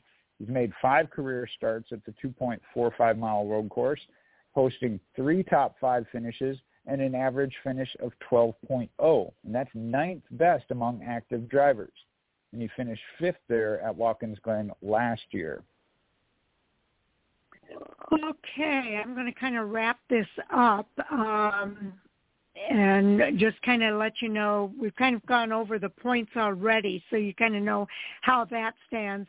Uh, but just know that uh, Joe Gibbs Racing's uh, Martin Truex could clinch the regular season championship at Watkins Glen this weekend. Uh, Truex's likelihood of becoming the second driver to win multiple regular season championships on Sunday is a decent possibility. If he accomplishes the feat, uh, Truex uh, would do it in 17 and 23. He'd join Kyle Busch, who did it in 18 and 19, uh, and would have more than one. In total, only five drivers have won the Cup Series regular season championship. Uh, Busch in 17, uh, I'm sorry, Truex in 17, Busch in 18 and 19, Harvick in 20, Kyle Larson in 21, and Chase Elliott in 22. And then um, just know that, uh, let's see here, all the Cup Series on-track action is going to begin with practice in the Busch Light Pole qualifying at 12.30 p.m. Eastern Time on the USA Network. So uh, active drivers with race wins at the track include Kyle Larson, Chase Elliott, and Kyle Busch with two. Martin Truex, Denny Hamlin, Logano, Allmendinger, and Harvick all have one win at that track. And so uh, it's going to be interesting to see what happens this weekend. All right, that's a kind of a wrap up there, and uh, we're heading into the top of the hour, which means it's almost time for Hot Topic Sound Off with our for Racing crew. And I know uh, we've got um, Michael Zell. Let me bring him into the queue. He's already here. So uh, first of all, we'll say welcome to Mike. Oh, good afternoon, everybody. And also joining us is uh, Brian Everly. Welcome to the show, Brian. Hey, how's it going? That was a very jovial hello, Mike. I don't know if I can keep up with that one, but how you guys doing? we're doing really well. Okay, we're uh, ready for Hot Topic Sound Off, so let's start uh, with our first hot topic. And Brian, I'm going to let you kick it off. All right. Well, I guess um, what do we want to start with? I guess maybe let's just start talking about how the race ended last week at Indy with Michael McDowell and kind of the surprise winner and kind of how that shakes up the playoff picture. Okay, that that ties into what we were just talking about with the uh, uh, preview of the race this weekend. But let's talk about that because that did shake things up quite a bit. Mike, what are your thoughts? Well, I don't know that I would necessarily characterize Michael McDowell as a surprise winner last weekend. Uh, he's always done very well on road courses throughout his career, and Front, Mo- Front Row Motorsports has shown more and more speed uh, year over year, and especially this year, they're not quite a, a contending team every single week, but Michael McDowell has quietly had the best season of his career this year. He's finally broken into victory lane, but if you've been paying attention, he's been sneaking in there for a lot more uh, top uh, top ten finishes than he ever has in his career before. So not a huge surprise he ended up getting it done in Indianapolis. Uh, it may have been a little bit of a surprise about how dominant he was at that racetrack. Really, nobody had anything for him.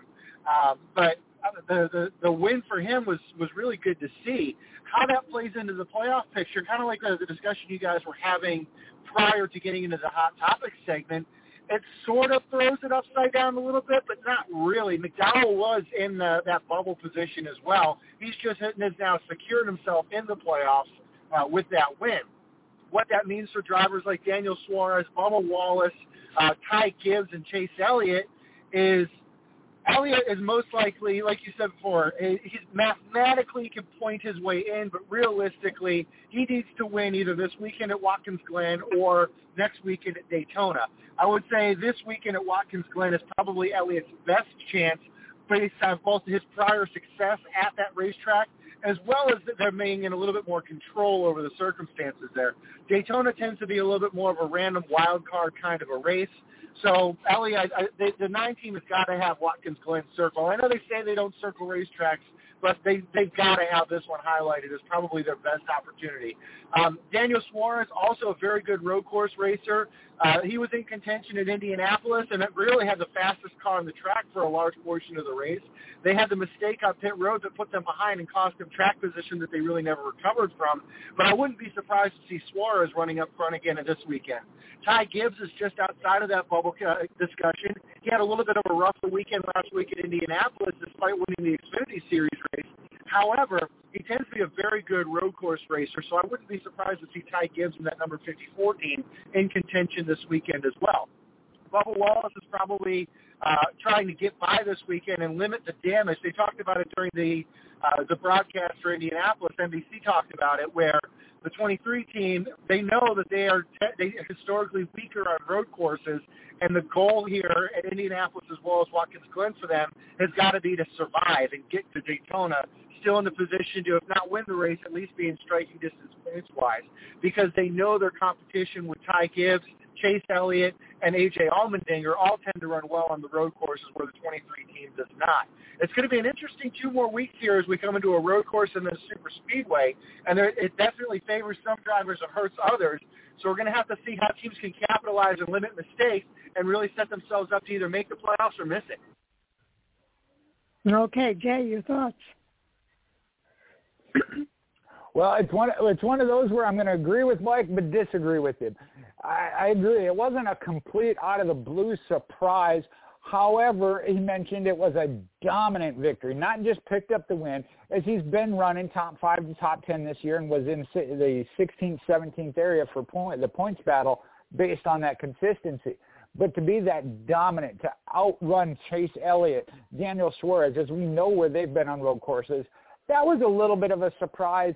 Um, I don't want to say even to Michael McDowell as they knew they were improving, but they really said they felt like they had the car. They just needed to make sure they finished with it, and he did. Stayed out in front in uh, front of all of it uh, for the entire race. So that was a little bit of a surprise. The part I really disagree with Mike though is he said there wasn't much of an impact on the point standings, the playoff bubble, and I disagree with that.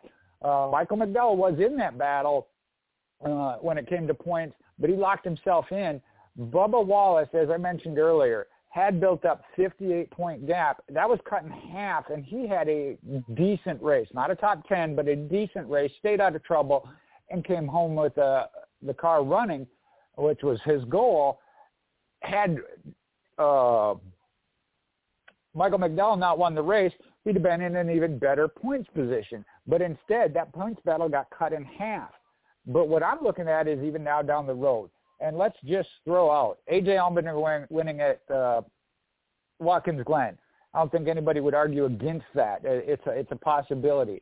That puts him in on, uh, on a win. any driver that doesn't have a victory winning at Daytona, you can't make an argue against, argument against because it could happen. I'm going to use Chase Elliott. That then puts the points battle between Kevin Harvick and Brad Keselowski, who right now are sixth and eighth in points, had a 150 plus point lead going into Indianapolis. They could be the ones battling for points coming out of Daytona if we get those two new winners, which isn't really all that out of the realm of possibilities. So I think it had a huge impact on the points. Yeah, I have to agree with you, Jay. I don't think anybody's surprised that Michael McDowell won because he has been good on road courses, but he won in a dominant way. And he needed that win because it, had he been at zero wins at this stage going into these last two races, he'd be the guy that would get bumped out. So that win was crucial for Michael McDowell. Um, And there are a lot of drivers that are below that cut line that could still get a win at Watkins Glen or even at Daytona because as we know, Daytona is a wild card. If Michael McDowell doesn't have that win, he is very, very vulnerable. He is at the he is the first vulnerable driver at both of those tracks. So that win takes a lot of pressure off of him uh, heading into these next two races. And I think it's highly possible that Chase Elliott, Ty Gibbs, Daniel Suarez, um, Austin Cindric's a good road course racer, racer. So is AJ Allmendinger. All of those guys could get a win at Watkins Glen, and that puts Michael, that puts uh, Bubba Wallace out. So as Jay's already pointed out, that means that the next two vulnerable drivers well, the next one is Brad Keselowski, and then above him is Kevin Harvick. So Brad Keselowski is not safe depending on who wins these next races. They're all hoping that it's a driver that already has a win, but if there's a driver that's below that cut line that gets a win, that makes Brad Keselowski the next vulnerable guy. So uh, I think that win for Michael McDowell was a big, big deal and uh, it was crucial, and it does shake things up a little bit, and it does uh, put a little more pressure on Brad Keselowski.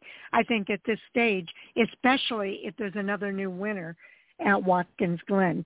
We'll see what happens. Bubba, uh, Bubba, Brian, what are your thoughts?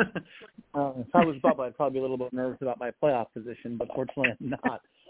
Um, but yeah, no, I, I think yeah. To, to kind of clarify my initial thoughts, yeah, it wasn't a surprise to me that McDowell won, but I think just how dominant he was. You know, him being in contention all day, I think would have been, you know, normal and expected top five, top ten, and maybe getting a win with a late caution, but just absolutely dominating that race over how good some of these other guys have been on road courses of late. But it's just been impressive what he's done, right? I mean, 450 plus Cup starts, and he's finally, you know, grinded all those years, and he's got a couple wins, and those two wins have come at Daytona and albeit not the Oval, but at Indianapolis. I mean, there's probably no two more prestigious places to win on the Cup Series schedule these days. So um, maybe Darlington. So I think you know having those wins is awesome. Obviously, he's probably going to sleep a little bit better here these next couple weeks because you're right, Sharon. You pointed out there's a lot of guys that can win at Watkins Glen, and also a lot of guys that obviously anyone can win at Daytona. But you've got Austin Cindric who's won there before. You've got Justin Haley who's won there before. You've got Allmendinger who's good there. You've got obviously Chase Elliott. I just feel like he's going to get a win one of these next two weeks. He's going to somehow get himself into the playoffs. I feel like that's just going to happen. So I think just a lot of guys there that that have a really good shot at picking up those wins and bumping out, you know, one or both of Bubba and Keselowski at this point on the playoff bubble. So I definitely think it'll be, you know, a couple of must-see races at the Cup level the next couple of weeks heading into the playoffs. Okay, Mike, your follow-up. Yeah, Jay brought up a good point about uh, shifting that that cutoff line. I was thinking in the context that Michael McDowell was already in that 16th, give or take a couple positions, uh, points battle, so it wasn't really a, a big deal that he's in now and, and established himself on there. But I hadn't really thought about what that does with regard to the relative points positions of the drivers who are still fighting for that first win. And Sharon, you also bring up a really good point about Brad Keselowski and Kevin Harvick remember last year Martin Truex missed the playoffs, and I think he was what fourth or fifth in points, but he missed the playoffs mm-hmm. even though he was that high in the point standings because he didn't have that win. Now we have Brad Keselowski and Kevin Harvick, who both have had fairly solid seasons like Martin Truex did last year, but they haven't been able to put their cars in victory lane so far this year. And their position is somewhat safe right now, given the fact that we've got a couple more point slots available in the playoffs. But we also have two races left. We've already highlighted that there's a very high likelihood that we could have one, potentially two uh, new winners for this season this year uh, between Chase Elliott and Daniel Suarez. I would say are probably your two most likely contenders at Watkins Glen. And then, like we said, Bubba Wallace has been knocking on the door at Daytona. He had that Talladega win from a couple years ago and has been knocking on the door at Daytona for several years right now. That 23 team has definitely got to have Daytona Circle as probably their best opportunity. But don't forget, Brad Keselowski is also historically very good at restrictor plate type racetracks as well. So don't count that six team out for not making it into victory lane at Daytona. Uh, the, uh, the RFK has been much, much quicker in the back half of the season so far. Chris Buescher put those back-to-back wins together, but even before those wins, both the 6 and the 17 have been showing speed all through the summer. So it wouldn't surprise me to see the 6 car in victory lane, especially at Daytona. It's going to be a very, very exciting couple of weeks here for NASCAR fans, and I can't wait to see it play out. Okay, Jay? All right, I'm going to 100% agree with Mike there in his last statement. Can't wait to see it play out. Uh, personally, I'd like to see Chase Elliott win at Watkins Glen because that just the intensity and wild cardness of Daytona is going to increase exponentially. Um, the desperation we'll see from some drivers. And as we were talking about it, I went back and I looked at the points. If that scenario plays out where it becomes a battle between Kevin Harvick and Brad Keselowski. They're sixth and the eighth in points. They are only two points apart. So if these two, um, we get these two new winners, that's where the points battle would be. And right now it stands at two points. We'd have to see how it is coming out of Watkins Glen and going into Daytona. But what that would add to Daytona, and I just think it would add to the, the season, what we've talked about as far as the next gen car. I think for about three years now, we've really watched to see if we could get 16 different winners in the regular season and have maybe even 17 and have somebody have a win and not make it into the playoffs based on that. Um, I just think that would be really interesting to watch. I feel bad because I know somebody's going to have that win and not get in um, or be in that position. But I think that just adds to this storyline in NASCAR, especially at the NASCAR top level, the premier level. Um, second off, I think Chase Elliott, um, going back to when Kyle Busch had to come back after an injury, to see Chase Elliott make it in the playoffs. I know we saw last year, uh, Mike brought it up, Martin Truex, top driver, former champion, didn't make the playoffs. Jimmie Johnson not advancing a few years back. That makes for an interesting storyline. NASCAR will survive if Chase Elliott don't make it, even though he's the most popular driver. But I'd like to see it and see him recover from it, just like Kyle Busch did. I think so many fans became fans of Kyle Busch when he overcame that. And that is a storyline I'd kind of like to see happen. Yeah, it's hard to believe that NASCAR's most popular driver is an underdog right now, and everybody's kind of pulling for him uh, to get that victory so that he can make it into the playoffs. Uh, but I think you also bring up an excellent point, uh, Jay, that there's only a two-point difference between Kevin Harvick and Brad Keselowski. Both of those drivers are winless. So if Bubba Wallace gets bumped next week, you know he's going to be looking for that win at Daytona to put himself in and that could bounce out either Brad Keselowski or Kevin Harvick, uh, depending on how they finish at Watkins Glen and or Daytona. Uh, as you know, a lot can happen, and drivers can be taken out of the race uh, due to no fault of their own. So again, I, I just stressed how important that win was what for Michael McDowell. It takes a lot of the pressure off of him and uh, displaces that pressure back to uh, Bubba Wallace and then uh, Kevin Harvick and Brad Keselowski with that two-point difference between them. So uh, again, I'm with you guys. I can't wait to see how it all plays out in the next two races. Brian? Yeah, I think a good point there, Sharon, that, that you brought up that I wasn't even looking that Harvick and Keselowski were that close. I was kind of thinking Harvick was up so much on points he's in. but yeah, it would be a shame to see obviously him miss the playoffs in his final season. And I also agree with Jay. Uh, NASCAR will survive. Chase doesn't make the playoffs. I personally could care less one way or the other. However, you know, you it's like you would like to see the most popular guy make it from a fan and ratings perspective, but I also think it's an even better storyline that's going to have people really tuned in the next couple of weeks. And, and honestly, I mean, he just hasn't had that great of a year. You know, he missed the races because of injury. He hasn't run that well, in my opinion, um, especially given how well William Byron and, and others in the Hendrick camp have run this year. So, you know, does he really deserve to make it? I mean, not really. I mean, I guess I'm, it, you know, it is what it is. But yeah, down year for him, unfortunate with the injury, and then obviously the one race suspension. But he's missed a lot of time, and uh, you know, I, I think you know NASCAR will go on if he doesn't make the playoffs. I definitely think it's going to be really fun to kind of watch these last few positions here. Where we got what 13 drivers locked in with a win and three open. Um, three open positions and two could be taken up with a win and only one guy makes it on points and that should really come down between, you know, Harvick and Kez, I would think one of those two is going to get in on points. They're they got a pretty big, pretty big gap of over 100 plus points on on Bubba. So I think Harvick or Brad are the ones that make it in on points if we do see two different two different winners in the next two weeks, which we very well could with, as we already mentioned, a host of guys that are more than capable of winning at Watkins Glen and really almost anybody in the field capable of winning at, at Daytona. And that's provided Bubba Wallace isn't one of those winners. also true. Okay. Because he could definitely win Daytona probably not Watkins Glen, maybe not the best road course racer, but 110 percent he's one of the one of the top favorites at Daytona, especially if those Toyotas hook up and run well together. Yes, indeed. Okay, we'll let that be the final word, and Mike, you get to bring up our next hot topic.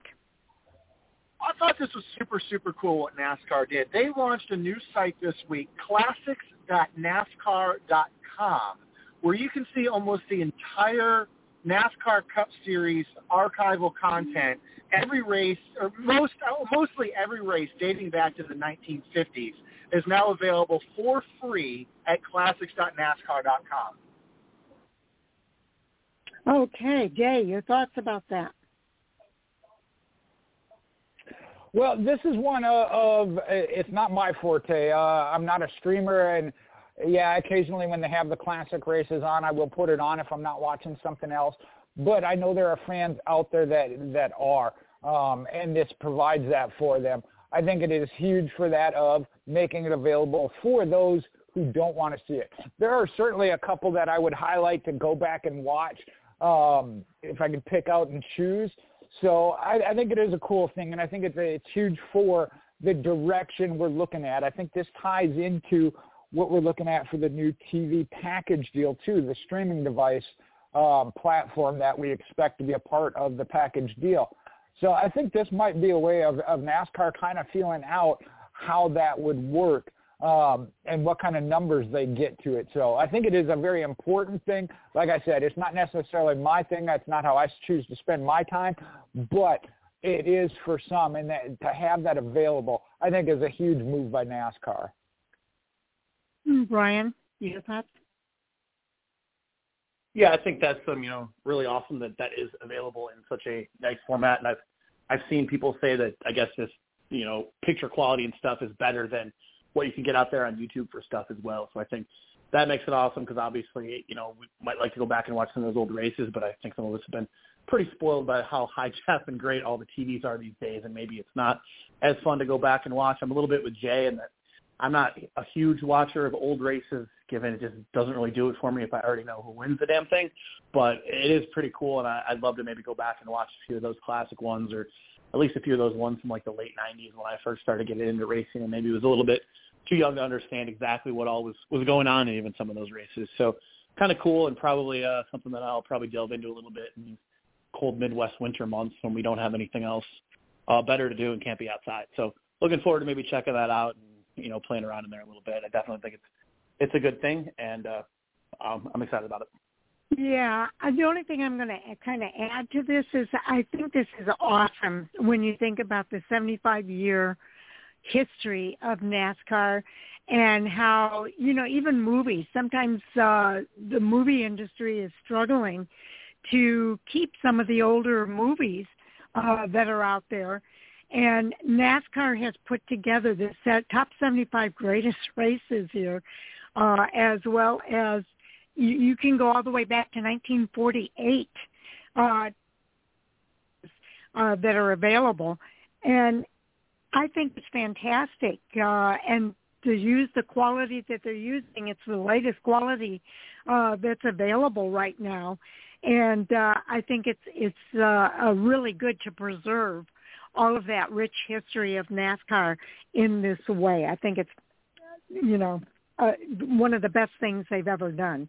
Um, also, there's a part of me that wonders, and I'm I'm totally speculating here. We talked about it a little bit when we talked about streaming on the CW uh, of NASCAR having their own network. Maybe they're looking at the possibility of having their own streaming service uh, for the NASCAR races. Uh, and maybe this is a step in that direction, especially when you think about the quality that they've used to to put all of these races out there uh, for fans to watch. And it's free. You don't have to pay for this. Uh, that's the most amazing thing I think about this. I, I think it's fantastic, but I don't know how long it's going to be free. If at some point we're going to be looking at a NASCAR streaming service uh, where you can tune in and see the races, and maybe you got to pay a yearly fee to do that. But um, I think it's interesting to see NASCAR doing this, and and I see some potential. Uh, whether or not it happens, that's yet to be seen. It's pure speculation on my part. But Mike, what are your thoughts? Well, we've always looked at this in the context of you and I just sitting on the couch and watching an old race from from back in the day. But another angle here that I think is not getting noticed as much is the availability of this content now to third-party content creators, uh, whether that be YouTube, uh, broadcast networks, or whatnot. They have a massive archive of information and video available for them to create that content to help broadcast the sport. Uh, some of the more popular NASCAR content on YouTube is those top 10 uh, uh, version of, hey, these are the top 10 Jeff Gordon moments in NASCAR. And now all that, that, that video content is readily available for these content creators to create their own content with what NASCAR has provided them um, in order to help broadcast the sport get it out to more people and hopefully grow the, uh, the the people watching the sport in real time week over week, tuning in this weekend to watch Watkins Glen for the uh, the NASCAR Cup Series, not just the archive races that have uh, been put online. Okay, uh, Jay, your follow up. Yeah, I think Mike brought up a good point. I was kind of thinking about there. If you're right, I think it does then reach a potential new market, not not new market, but new demographic, uh, if you will. Um, and some I know like Dale Jr. I mean, he talks about it. He does a lot of going back and watching older races. So you know there are people out there that do it, and that's great for them. I will give NASCAR uh, huge props. Having been through the broadcasting school to go back and put together just any kind of package of previous footage is no easy task. And for them to have all of that archived and put together – and then Sharon, you brought up a really good point of it may even be NASCAR that's looking at doing their own streaming. We were talking about what who they're going to give the rights to if they go down that avenue. It may be that that, that they're looking at doing their own, which uh, I think is huge. Uh, I know I've seen it with the WWE network when they did it. I mean, that is a huge uh, marketing process. And for NASCAR to be even putting their toe in it or starting it and doing it with this – um, is a huge undertaking. I know they said they'd be producing all of this stuff for the CW network. They have that capability. But to go back and do this, uh, I can only imagine the amount of time and man hours and what it went behind it.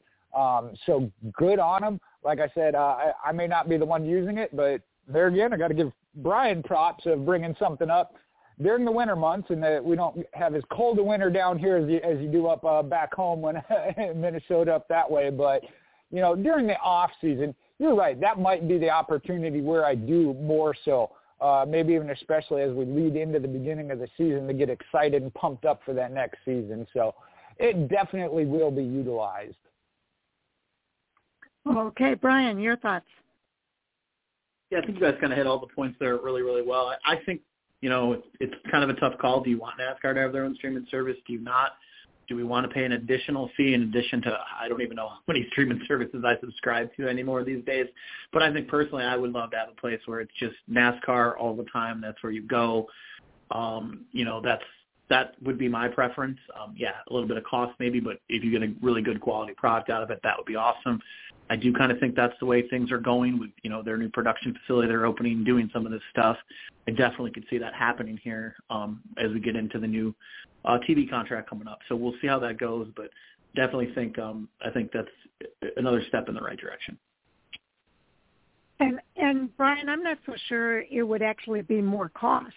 I think that right now I pay for Hulu TV or you pay for cable TV. What if you could ditch your cable TV or Hulu TV or wherever you have your streaming uh, TV service, I don't really watch TV except to watch the NASCAR races. So if I could get a streaming service from NASCAR to watch all of the races uh, through that one streaming service, uh, I think that would probably save me money. Uh, but uh, I, I think it would be a good direction for NASCAR to go, and uh, I I like the idea.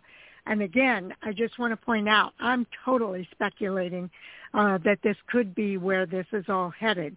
Uh, I have no insider information. I just think it would be a great idea if they did it. Mike? I think you guys are onto something here. Uh, again, I'm, speculation, but between the release of all the archival races as well as the previously announced deal where NASCAR Productions will be doing the broadcasting of the Xfinity Series on the CW starting with the 2025 season. I think you guys might be right that this is kind of a setup for NASCAR to somewhat take control of their own media back from the uh, the broadcast networks. Really, uh, over the past decade or two, NASCAR has had very little control of how their product has been presented to fans. It's been done by third parties, Fox and NBC primarily, uh, over the past few years. Um, and NASCAR has only had at best a secondary role. It may be that NASCAR is mo- trying to move more into a, uh, a leading role in terms of broadcasting their own product to the fans. So I think the next thing we're going to really find out is when the when the new TV deals are announced. I think we're going to see uh, this integrated with that a little bit more.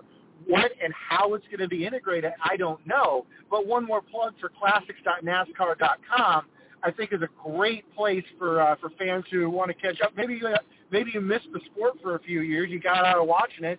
It's a great opportunity to go back and catch up on some of those classic races you may have missed while you were away. So a real a big tip of the hat to NASCAR for doing this one. I think they uh, they did a, a great job and really uh, benefited the fans with that. Uh, absolutely. Okay, uh, Jay, what's our next hot topic? I don't know. Uh, we got several such good ones listed under here. Uh, I was just looking at that as we were wrapping this one up.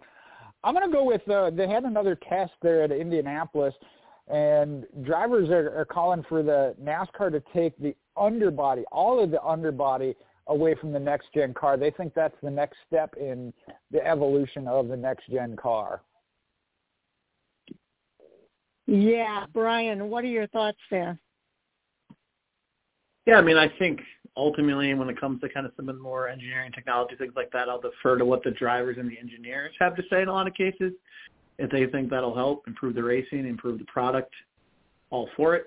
Um, I definitely kind of, while we talk on the Indy Oval, I definitely think uh, the Oval could, should, would, hopefully will come back next year.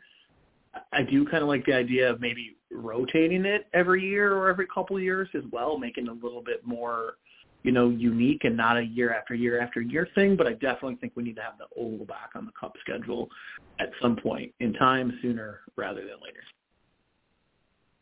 Okay, Mike, your your thoughts about the uh, drivers wanting that underbody of the next gen car gone? Yeah, I'm not sure how much they can actually remove from it. I mean, we've seen just from the underside of the cars that it's a pretty integral part of the construction of the car. So yes, they can take the front splitter off. They probably can take the rear uh, diffuser section off. But other than that, I'm not sure exactly what they can do.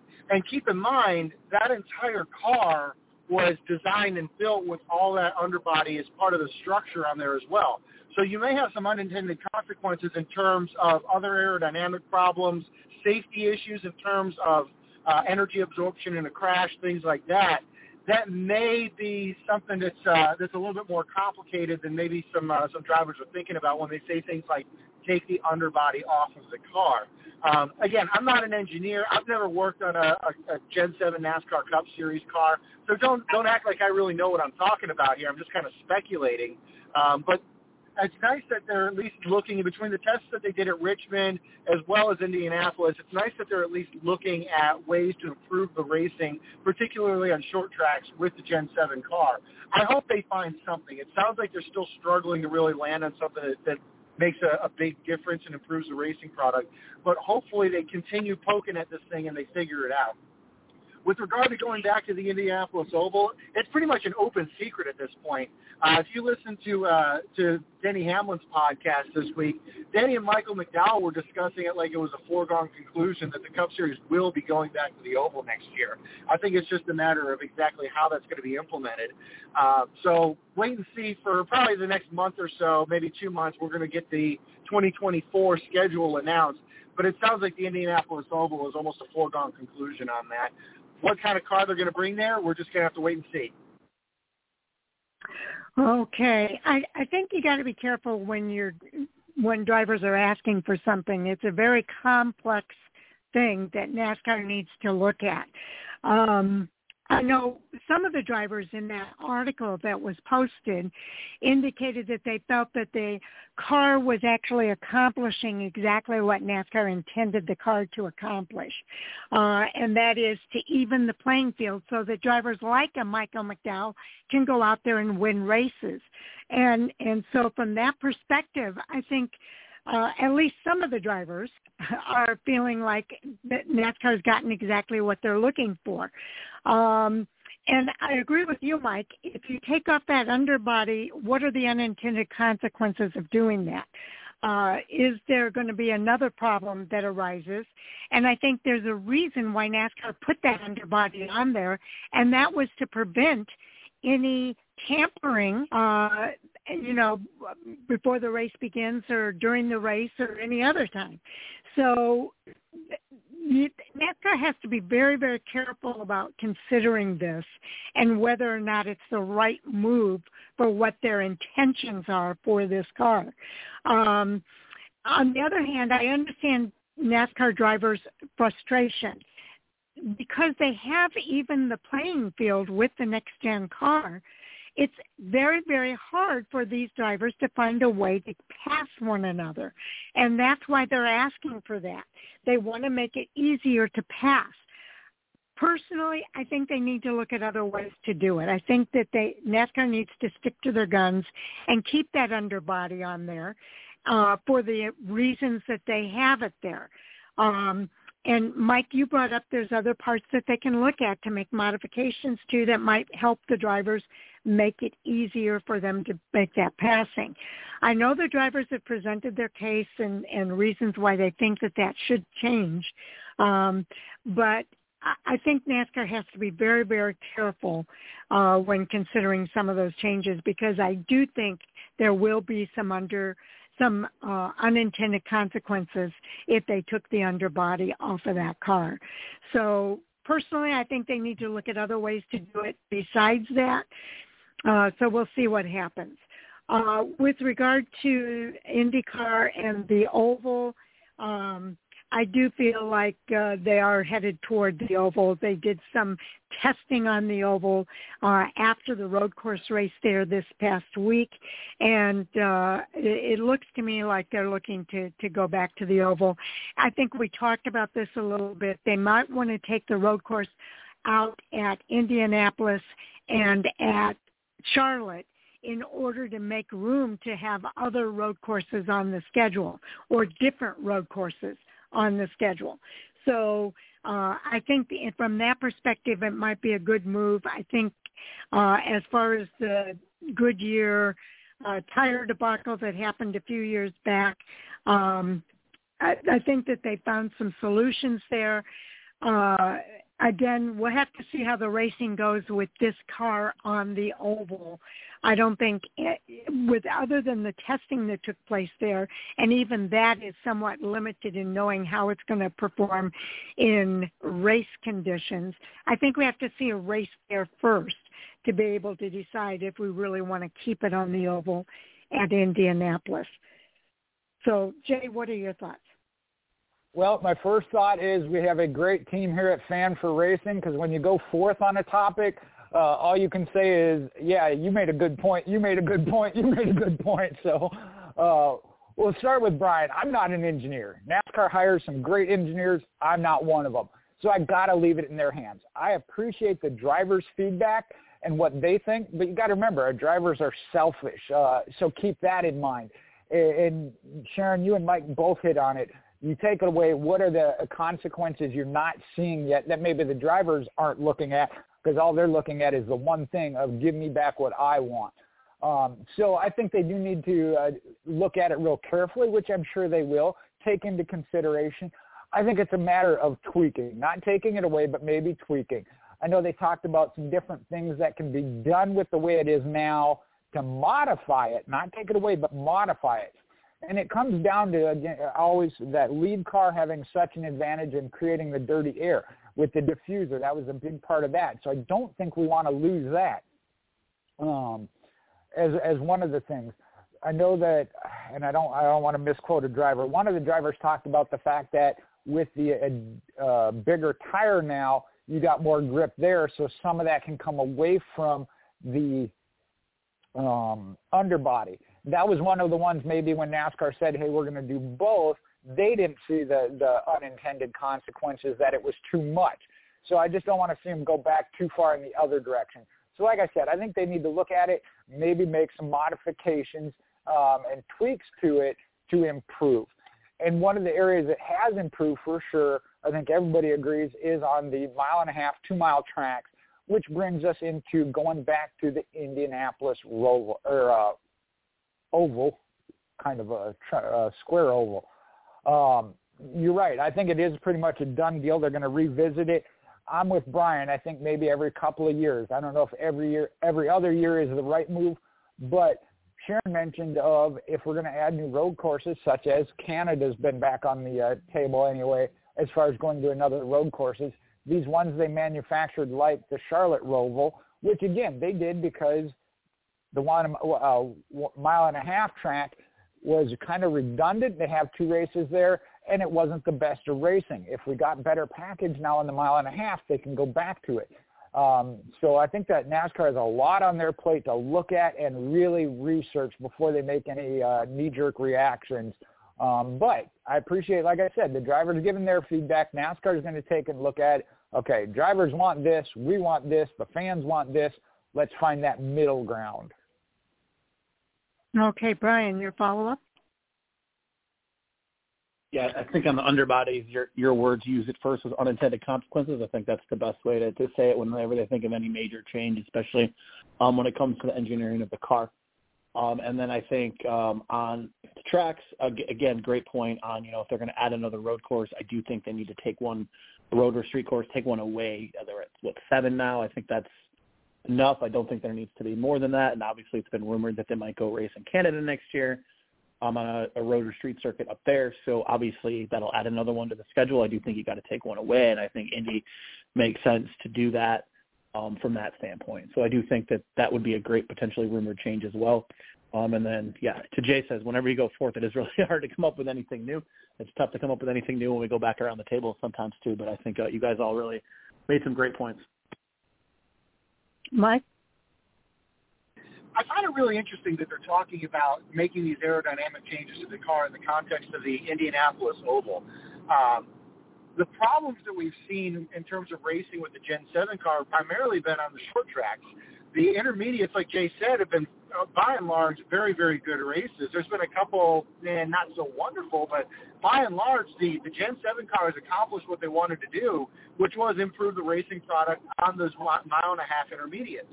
Indianapolis, of course, is a two and a half mile track on the oval configuration, but it certainly races more like an intermediate uh, and maybe even elements of like a, a flat, shorter track versus the, the two and a half mile longer tracks. Probably the closest analog to Indianapolis, maybe like a Pocono, something like that. And the racing that we saw at Pocono a couple weeks ago was outstanding. So I'm not sure how much uh, they really need to tweak the car for an Indianapolis oval race, especially not having actually seen one in action.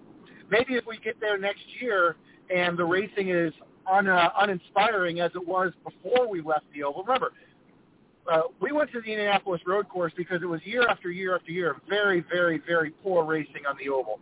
Uh, so that's why they went to the the road course. But now we're in a completely different car that races completely differently than the previous generation car that we had the last time we were running on the oval. So I would be very cautious about making a knee-jerk reaction uh, in terms of modifying the car to run on the Indianapolis Oval based on only a test between half a dozen cars or less that they've had on the track so far. We really need to see how this runs in race conditions with all 40-ish cars on the racetrack before we start seeing, saying that we need to make major changes to the car. We certainly have a problem with the short track package, but that's a completely different discussion versus the uh, potential return to the Indianapolis Oval. And we shouldn't conflate the two because – one solution may not be a, a one-size-fits-all for, for all circumstances here. Certainly not when you're talking about a short track like Martinsville or Richmond versus a two-and-a-half-mile flat oval like Indianapolis. Exactly, and and I, I think that's like you said. Everybody is bringing up really great points. Um, I just want to add. The only thing I'll add to it is that we I think NASCAR and we as fans, we want the drivers to give their feedback. But I think in this particular case, I think that uh, changing the underbody would go counterproductive to what NASCAR's intention was for that underbody to begin with. I think what NASCAR needs to go back and ask the drivers is what specifically, if if we don't take the underbody away, what can we do? Uh, we're going to keep the underbody, so you, you need to look at other ways in order to make that happen, and look for drivers to give you feedback on that. Um, but I think NASCAR needs to hold strong on that uh, because they're, they they had an intention for putting it there, and I don't want them to lose sight of what their original intention was for having the underbody. Um, but uh, uh, I, and again, I just think we have to see a race with this next gen car at Indianapolis before we make a determination as to whether or not we want to come back all the time. And Brian, you brought up a great point. If if the racing is uninspiring this year, uh, then rotate it around and and you know change it up every couple of years or so. Um, but yeah, I I I I just don't want to prejudge it before we see a race with this next gen car on the Indy road course. Jay?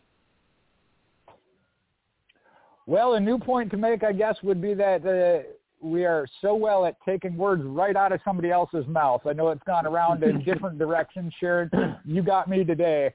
Uh, they, asking drivers what it is they want that they think taking away the underbody would do, and NASCAR trying to find a different way to give that to the drivers while keeping the underbody. I think that's a, a very important thing to look at of how can we do that.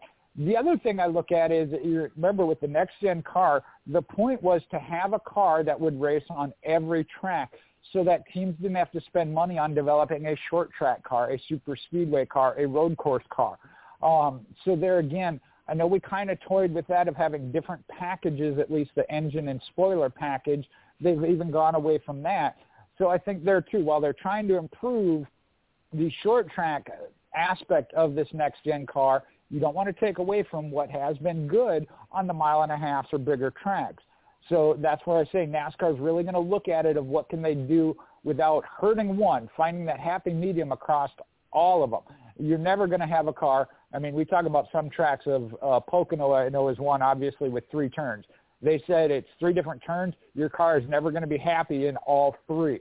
So with three different short track, intermediate, super speedways, actually four road courses now, finding a medium where it's decent on all of them, you can make the difference on then what you need to on the different aspects of it. So put it that puts it more in the driver's hand. Uh, I think there may be some things, like I said, that they can tweak on with the underbody, but I'm not an engineer, so hopefully they'll figure that out. But if not, as Sharon said, look at what else can we do elsewhere to give the drivers what they're looking for. Okay. Uh, we've got about 15 minutes left. Brian, do you have anything else you want to make sure we touch on? Uh, I think I have one here. It's pretty quick, and I think we'll probably all come to the same consensus. But um, the trucks um, went with live pit stops at IRP, and they plan to do so again coming up at the Milwaukee Mile um, in a couple of weeks, or actually next weekend. So, uh, what do we think on that? Kind of coming back after not having um, live pit stops at some of the standalone races over the last several years. Okay, Mike, your thoughts? I think it's a great change. I really, I understand why they went to the non-competitive pit stops. It was a cost issue. Uh, it's very expensive to train, maintain, and transport pit crews to races. And most of those truck teams, they're using uh, Cup Series pit crews that are working on the uh, the Truck Series races as well. So when the Truck Series is somewhere other than uh, a you know co-located race with the Cup Series, it becomes an issue of where do you get the pit crew from? Do you fly the Cup Series pit crews from wherever they are that weekend over to where the trucks are, or do you come up with some other sort of solution? But I think the benefit outweighs the, the cost here, especially when it comes to the playoffs. We talk a lot about how NASCAR racing is a team sport. It's very much a team sport, right? Well, a big part of that is the pit crews. And yes, it's expensive. It's costly to these teams in order to have it. But especially for the playoffs, I think it's so important to have that team aspect there and that the competitive nature of the pit stops, the make or break nature of how a team performs on pit road, I think it's, it's really too important to lose that for the playoffs. So I'm really glad that NASCAR made that move at IRP as well as Milwaukee to bring competitive pit stops back to those standalone truck series races despite the cost of it. I think we as fans benefit just too much from that. Okay, Jay, your thoughts. Well, I'm going to sound like a parrot, but I agree with Mike. Uh, again, he made all the points that, that were in my head anyway of understanding the cost saving uh, measure to it and what the intent was. But, and I want to say it was during the Xfinity series when they went to the rain tires. Even the teams, uh, they interviewed a crew chief. They made them, uh, they had them stopped on pit road. I think they were under the lightning delay. And then we're going to go to the rain tires rather than start them out and bring them in and do live pit stops, they had them do it while they were already under that that stop. And one of the crew chiefs interviewed said, "Man, I, I understand why NASCAR's doing it, but I'm upset because I know we got a pit crew and can make up some time." He wanted the live pit stop, and there they had the crews there. It was just a matter of NASCAR decided to go that route with it. I'm with it. That adds such an element. We saw it, unfortunately, with Daniel Suarez this past weekend. The, the hose getting caught under the tire so many things can happen and affect a race with with a pit stop, and that's part of it. Mike highlighted it's a team sport. I know we talk about the drivers and they get the attention, uh, no different than a quarterback maybe for a football team or the pitcher on a on a baseball team. But it is a team sport, and that is such a huge element. So I am thrilled with this. I wish they did it at all their races. I understand again the teams uh, from financial aspect. It's a burden on them, and this helps but I think from the racing aspect of it, the team aspect of it, it's an important integral part. So anytime they can do it, I think they should. Okay, and that's a, that's a, a critical statement right there. Anytime they can do it, they should. Because I agree with you. Live pit stops are the ideal situation uh, for the truck series. However, uh, again, I don't like raining on anybody's parade, but keep in mind, the Milwaukee Mile will have live pit stops unless the Cup race Saturday night at Daytona in a couple weeks is rained out to that Sunday, and then Milwaukee is also on Sunday. So that would cause them to have modified pit stops because planes for crews would still be in Daytona. It's impossible logistically for people to be in two places at one time. So there's more than cost that is associated here. There is also the logistical side of this. And I think that that is a lot of it, uh, why NASCAR is not able to have people be in two places at one time. So in those cases, I think they have to go to the modified pit stops. As much as we don't like to see it during the playoffs, NASCAR would have to create a schedule that would make that not happen. And then you've got the rain that can impact that. So logistically, sometimes it's just not possible. And that's one thing that I think we as fans kind of need to keep in mind about these live pit stops. Yeah, we want them. We, we like seeing them. It's the best situation under the best, um, it's under the best circumstances. But sometimes it's just not possible. Brian? Don't go using that dreaded R word, Sharon, especially since I'm going to be at Milwaukee and I definitely want to watch Daytona. But no, you're I right. Know. Yeah, that was that was kind of fit. But yeah, I mean, you guys said everything that I had to say on it. Especially being a playoff race, there's only seven playoff races in the Truck Series. You can't have one of those seven not have the crews, especially when the reason some of those guys are in there and doing so well is because their crews are so good. So definitely the right call. Obviously, yes, it's more expensive um, but I think you know, especially for the playoff races, you got to have you got to have kind of that fair playing field across the board. Mike, your follow up. Really, not much more to add there. Uh, the, the the thing about the the non-competitive, the modified pit stops, however you want to call it, um, not only does it take the team aspect away, but it really kills the momentum of the race. So I understand, like I said before, I understand why they went down that road, but I really wish that they would figure out a way to to go away from the non-competitive pit stops, not just for the playoffs, but back in, in the regular season as well for the trucks and the Xfinity Series. Again, I understand the the, the cost uh, issue of it, but in terms of what it does to the momentum of the race, it really, really knocks it off the rails. So hopefully they're able to figure out something. I don't know what that something would be, but get us back to competitive pit stops and make those races a team sport, even when they're not in the same town as the NASCAR Cup Series. Make the Truck Series and the Xfinity Series back to the team sport that it always was. Okay, Jay. Yeah, pretty much same follow-up. And I know it's a, we go back to the previous one of the previous hot topics. You know, the drivers want one thing. NASCAR is saying, ah, we can't give you that, but here's what we can do. I think they need to find that happy medium um, to minimize or bring down at least that. Uh, I know that some of these teams, such as say Joe Gibbs Racing, have their primary crews as well as backup ones. Um, that's an alter- alternative that these teams could go to. And I understand the cost to it, but – that is what the sport was built on. I mean, you go back even to talking about watching some of these uh, retro races on the uh, streaming that they have now. I mean, pit crews was a huge part of it. Uh, you know, I, I think back to uh, Junior Johnson and some of the things they did on pit stops um, that kind of created it. Ray Evernham made a huge change when he came through and how the Rainbow Warriors operated. We saw it this year with Joe Gibbs Racing and which side of the car they did first as far as uh, what other teams followed.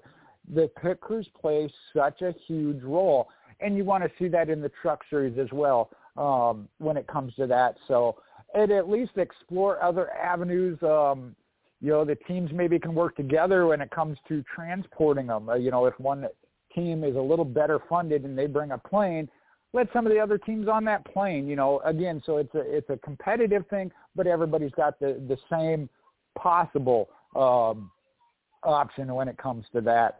Uh, as far as that, I, I'm with Mike. I got no other necessary solutions, but really do think it's important and want to see it.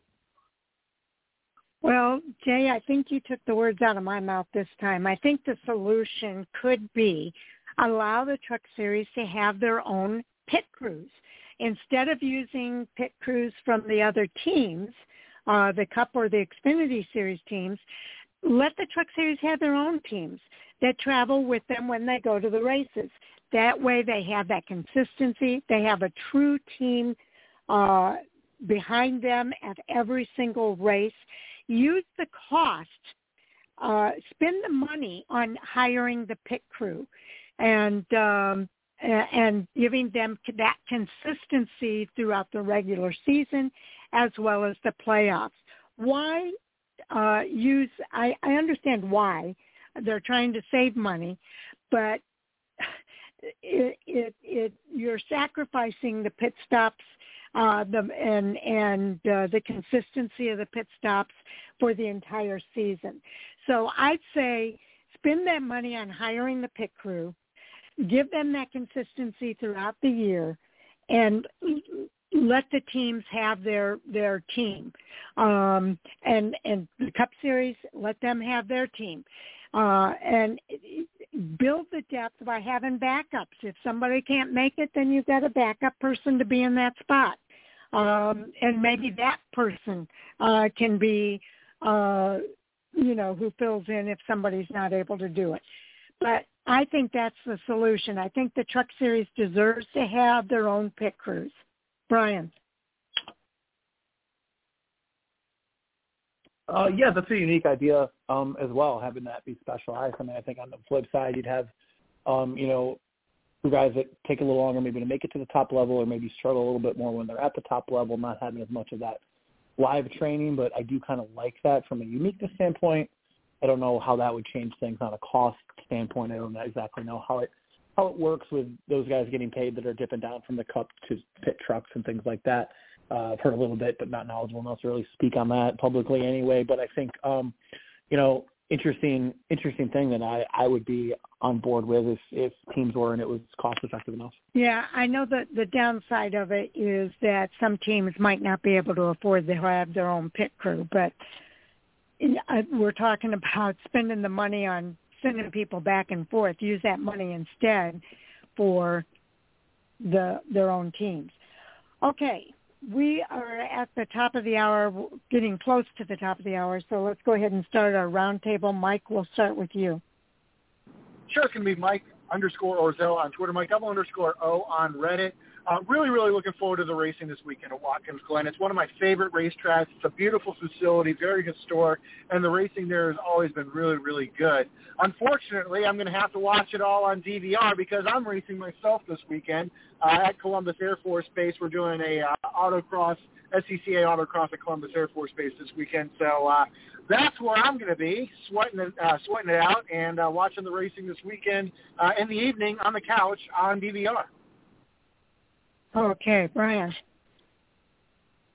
Oh yeah, the best way to follow along is on Twitter at beberly18. Um, I second Mike's thoughts. I'm super excited for Watkins Glen. I mean, obviously, I think we're all old enough on here to know when there were only two road courses on the schedule, and you had, you know, that was one of the two, and it was super super special.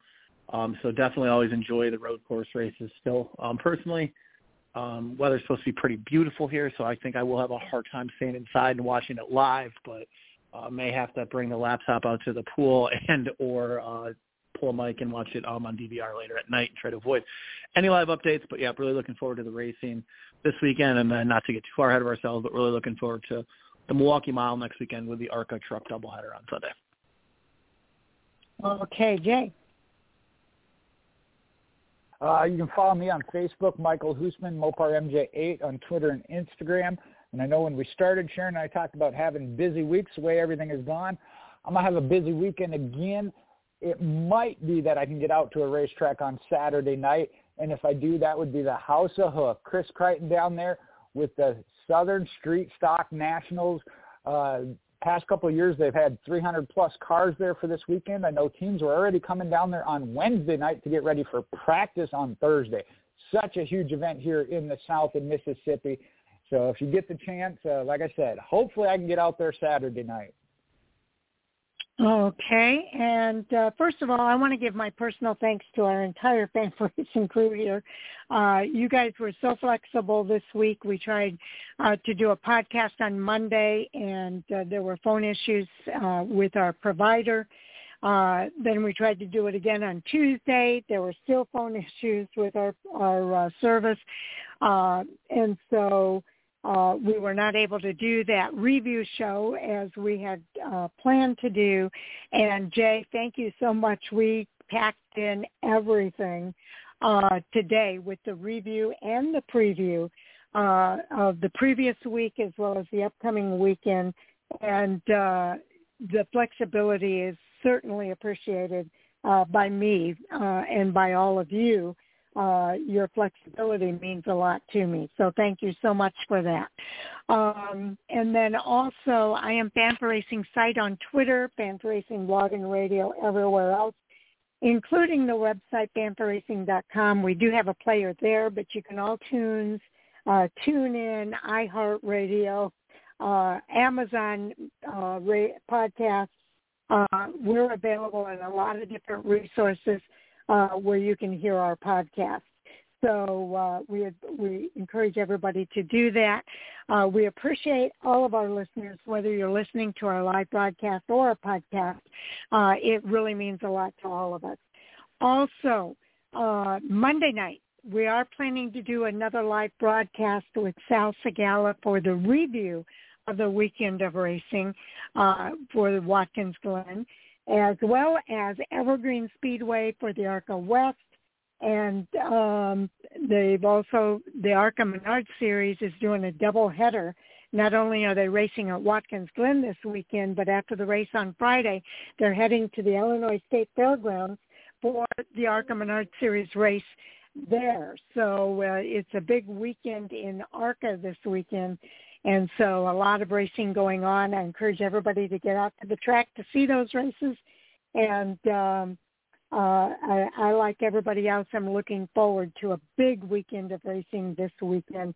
I can't wait uh, to see what happens at Watkins Glen and Daytona uh, because I think uh, it's really going to shake things up and it's going to be a lot of fun to watch.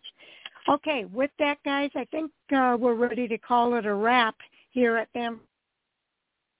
Enjoy your race weekend, and what do you guys have to say? Have a good one. Enjoy the weekend. Have a great weekend, everybody.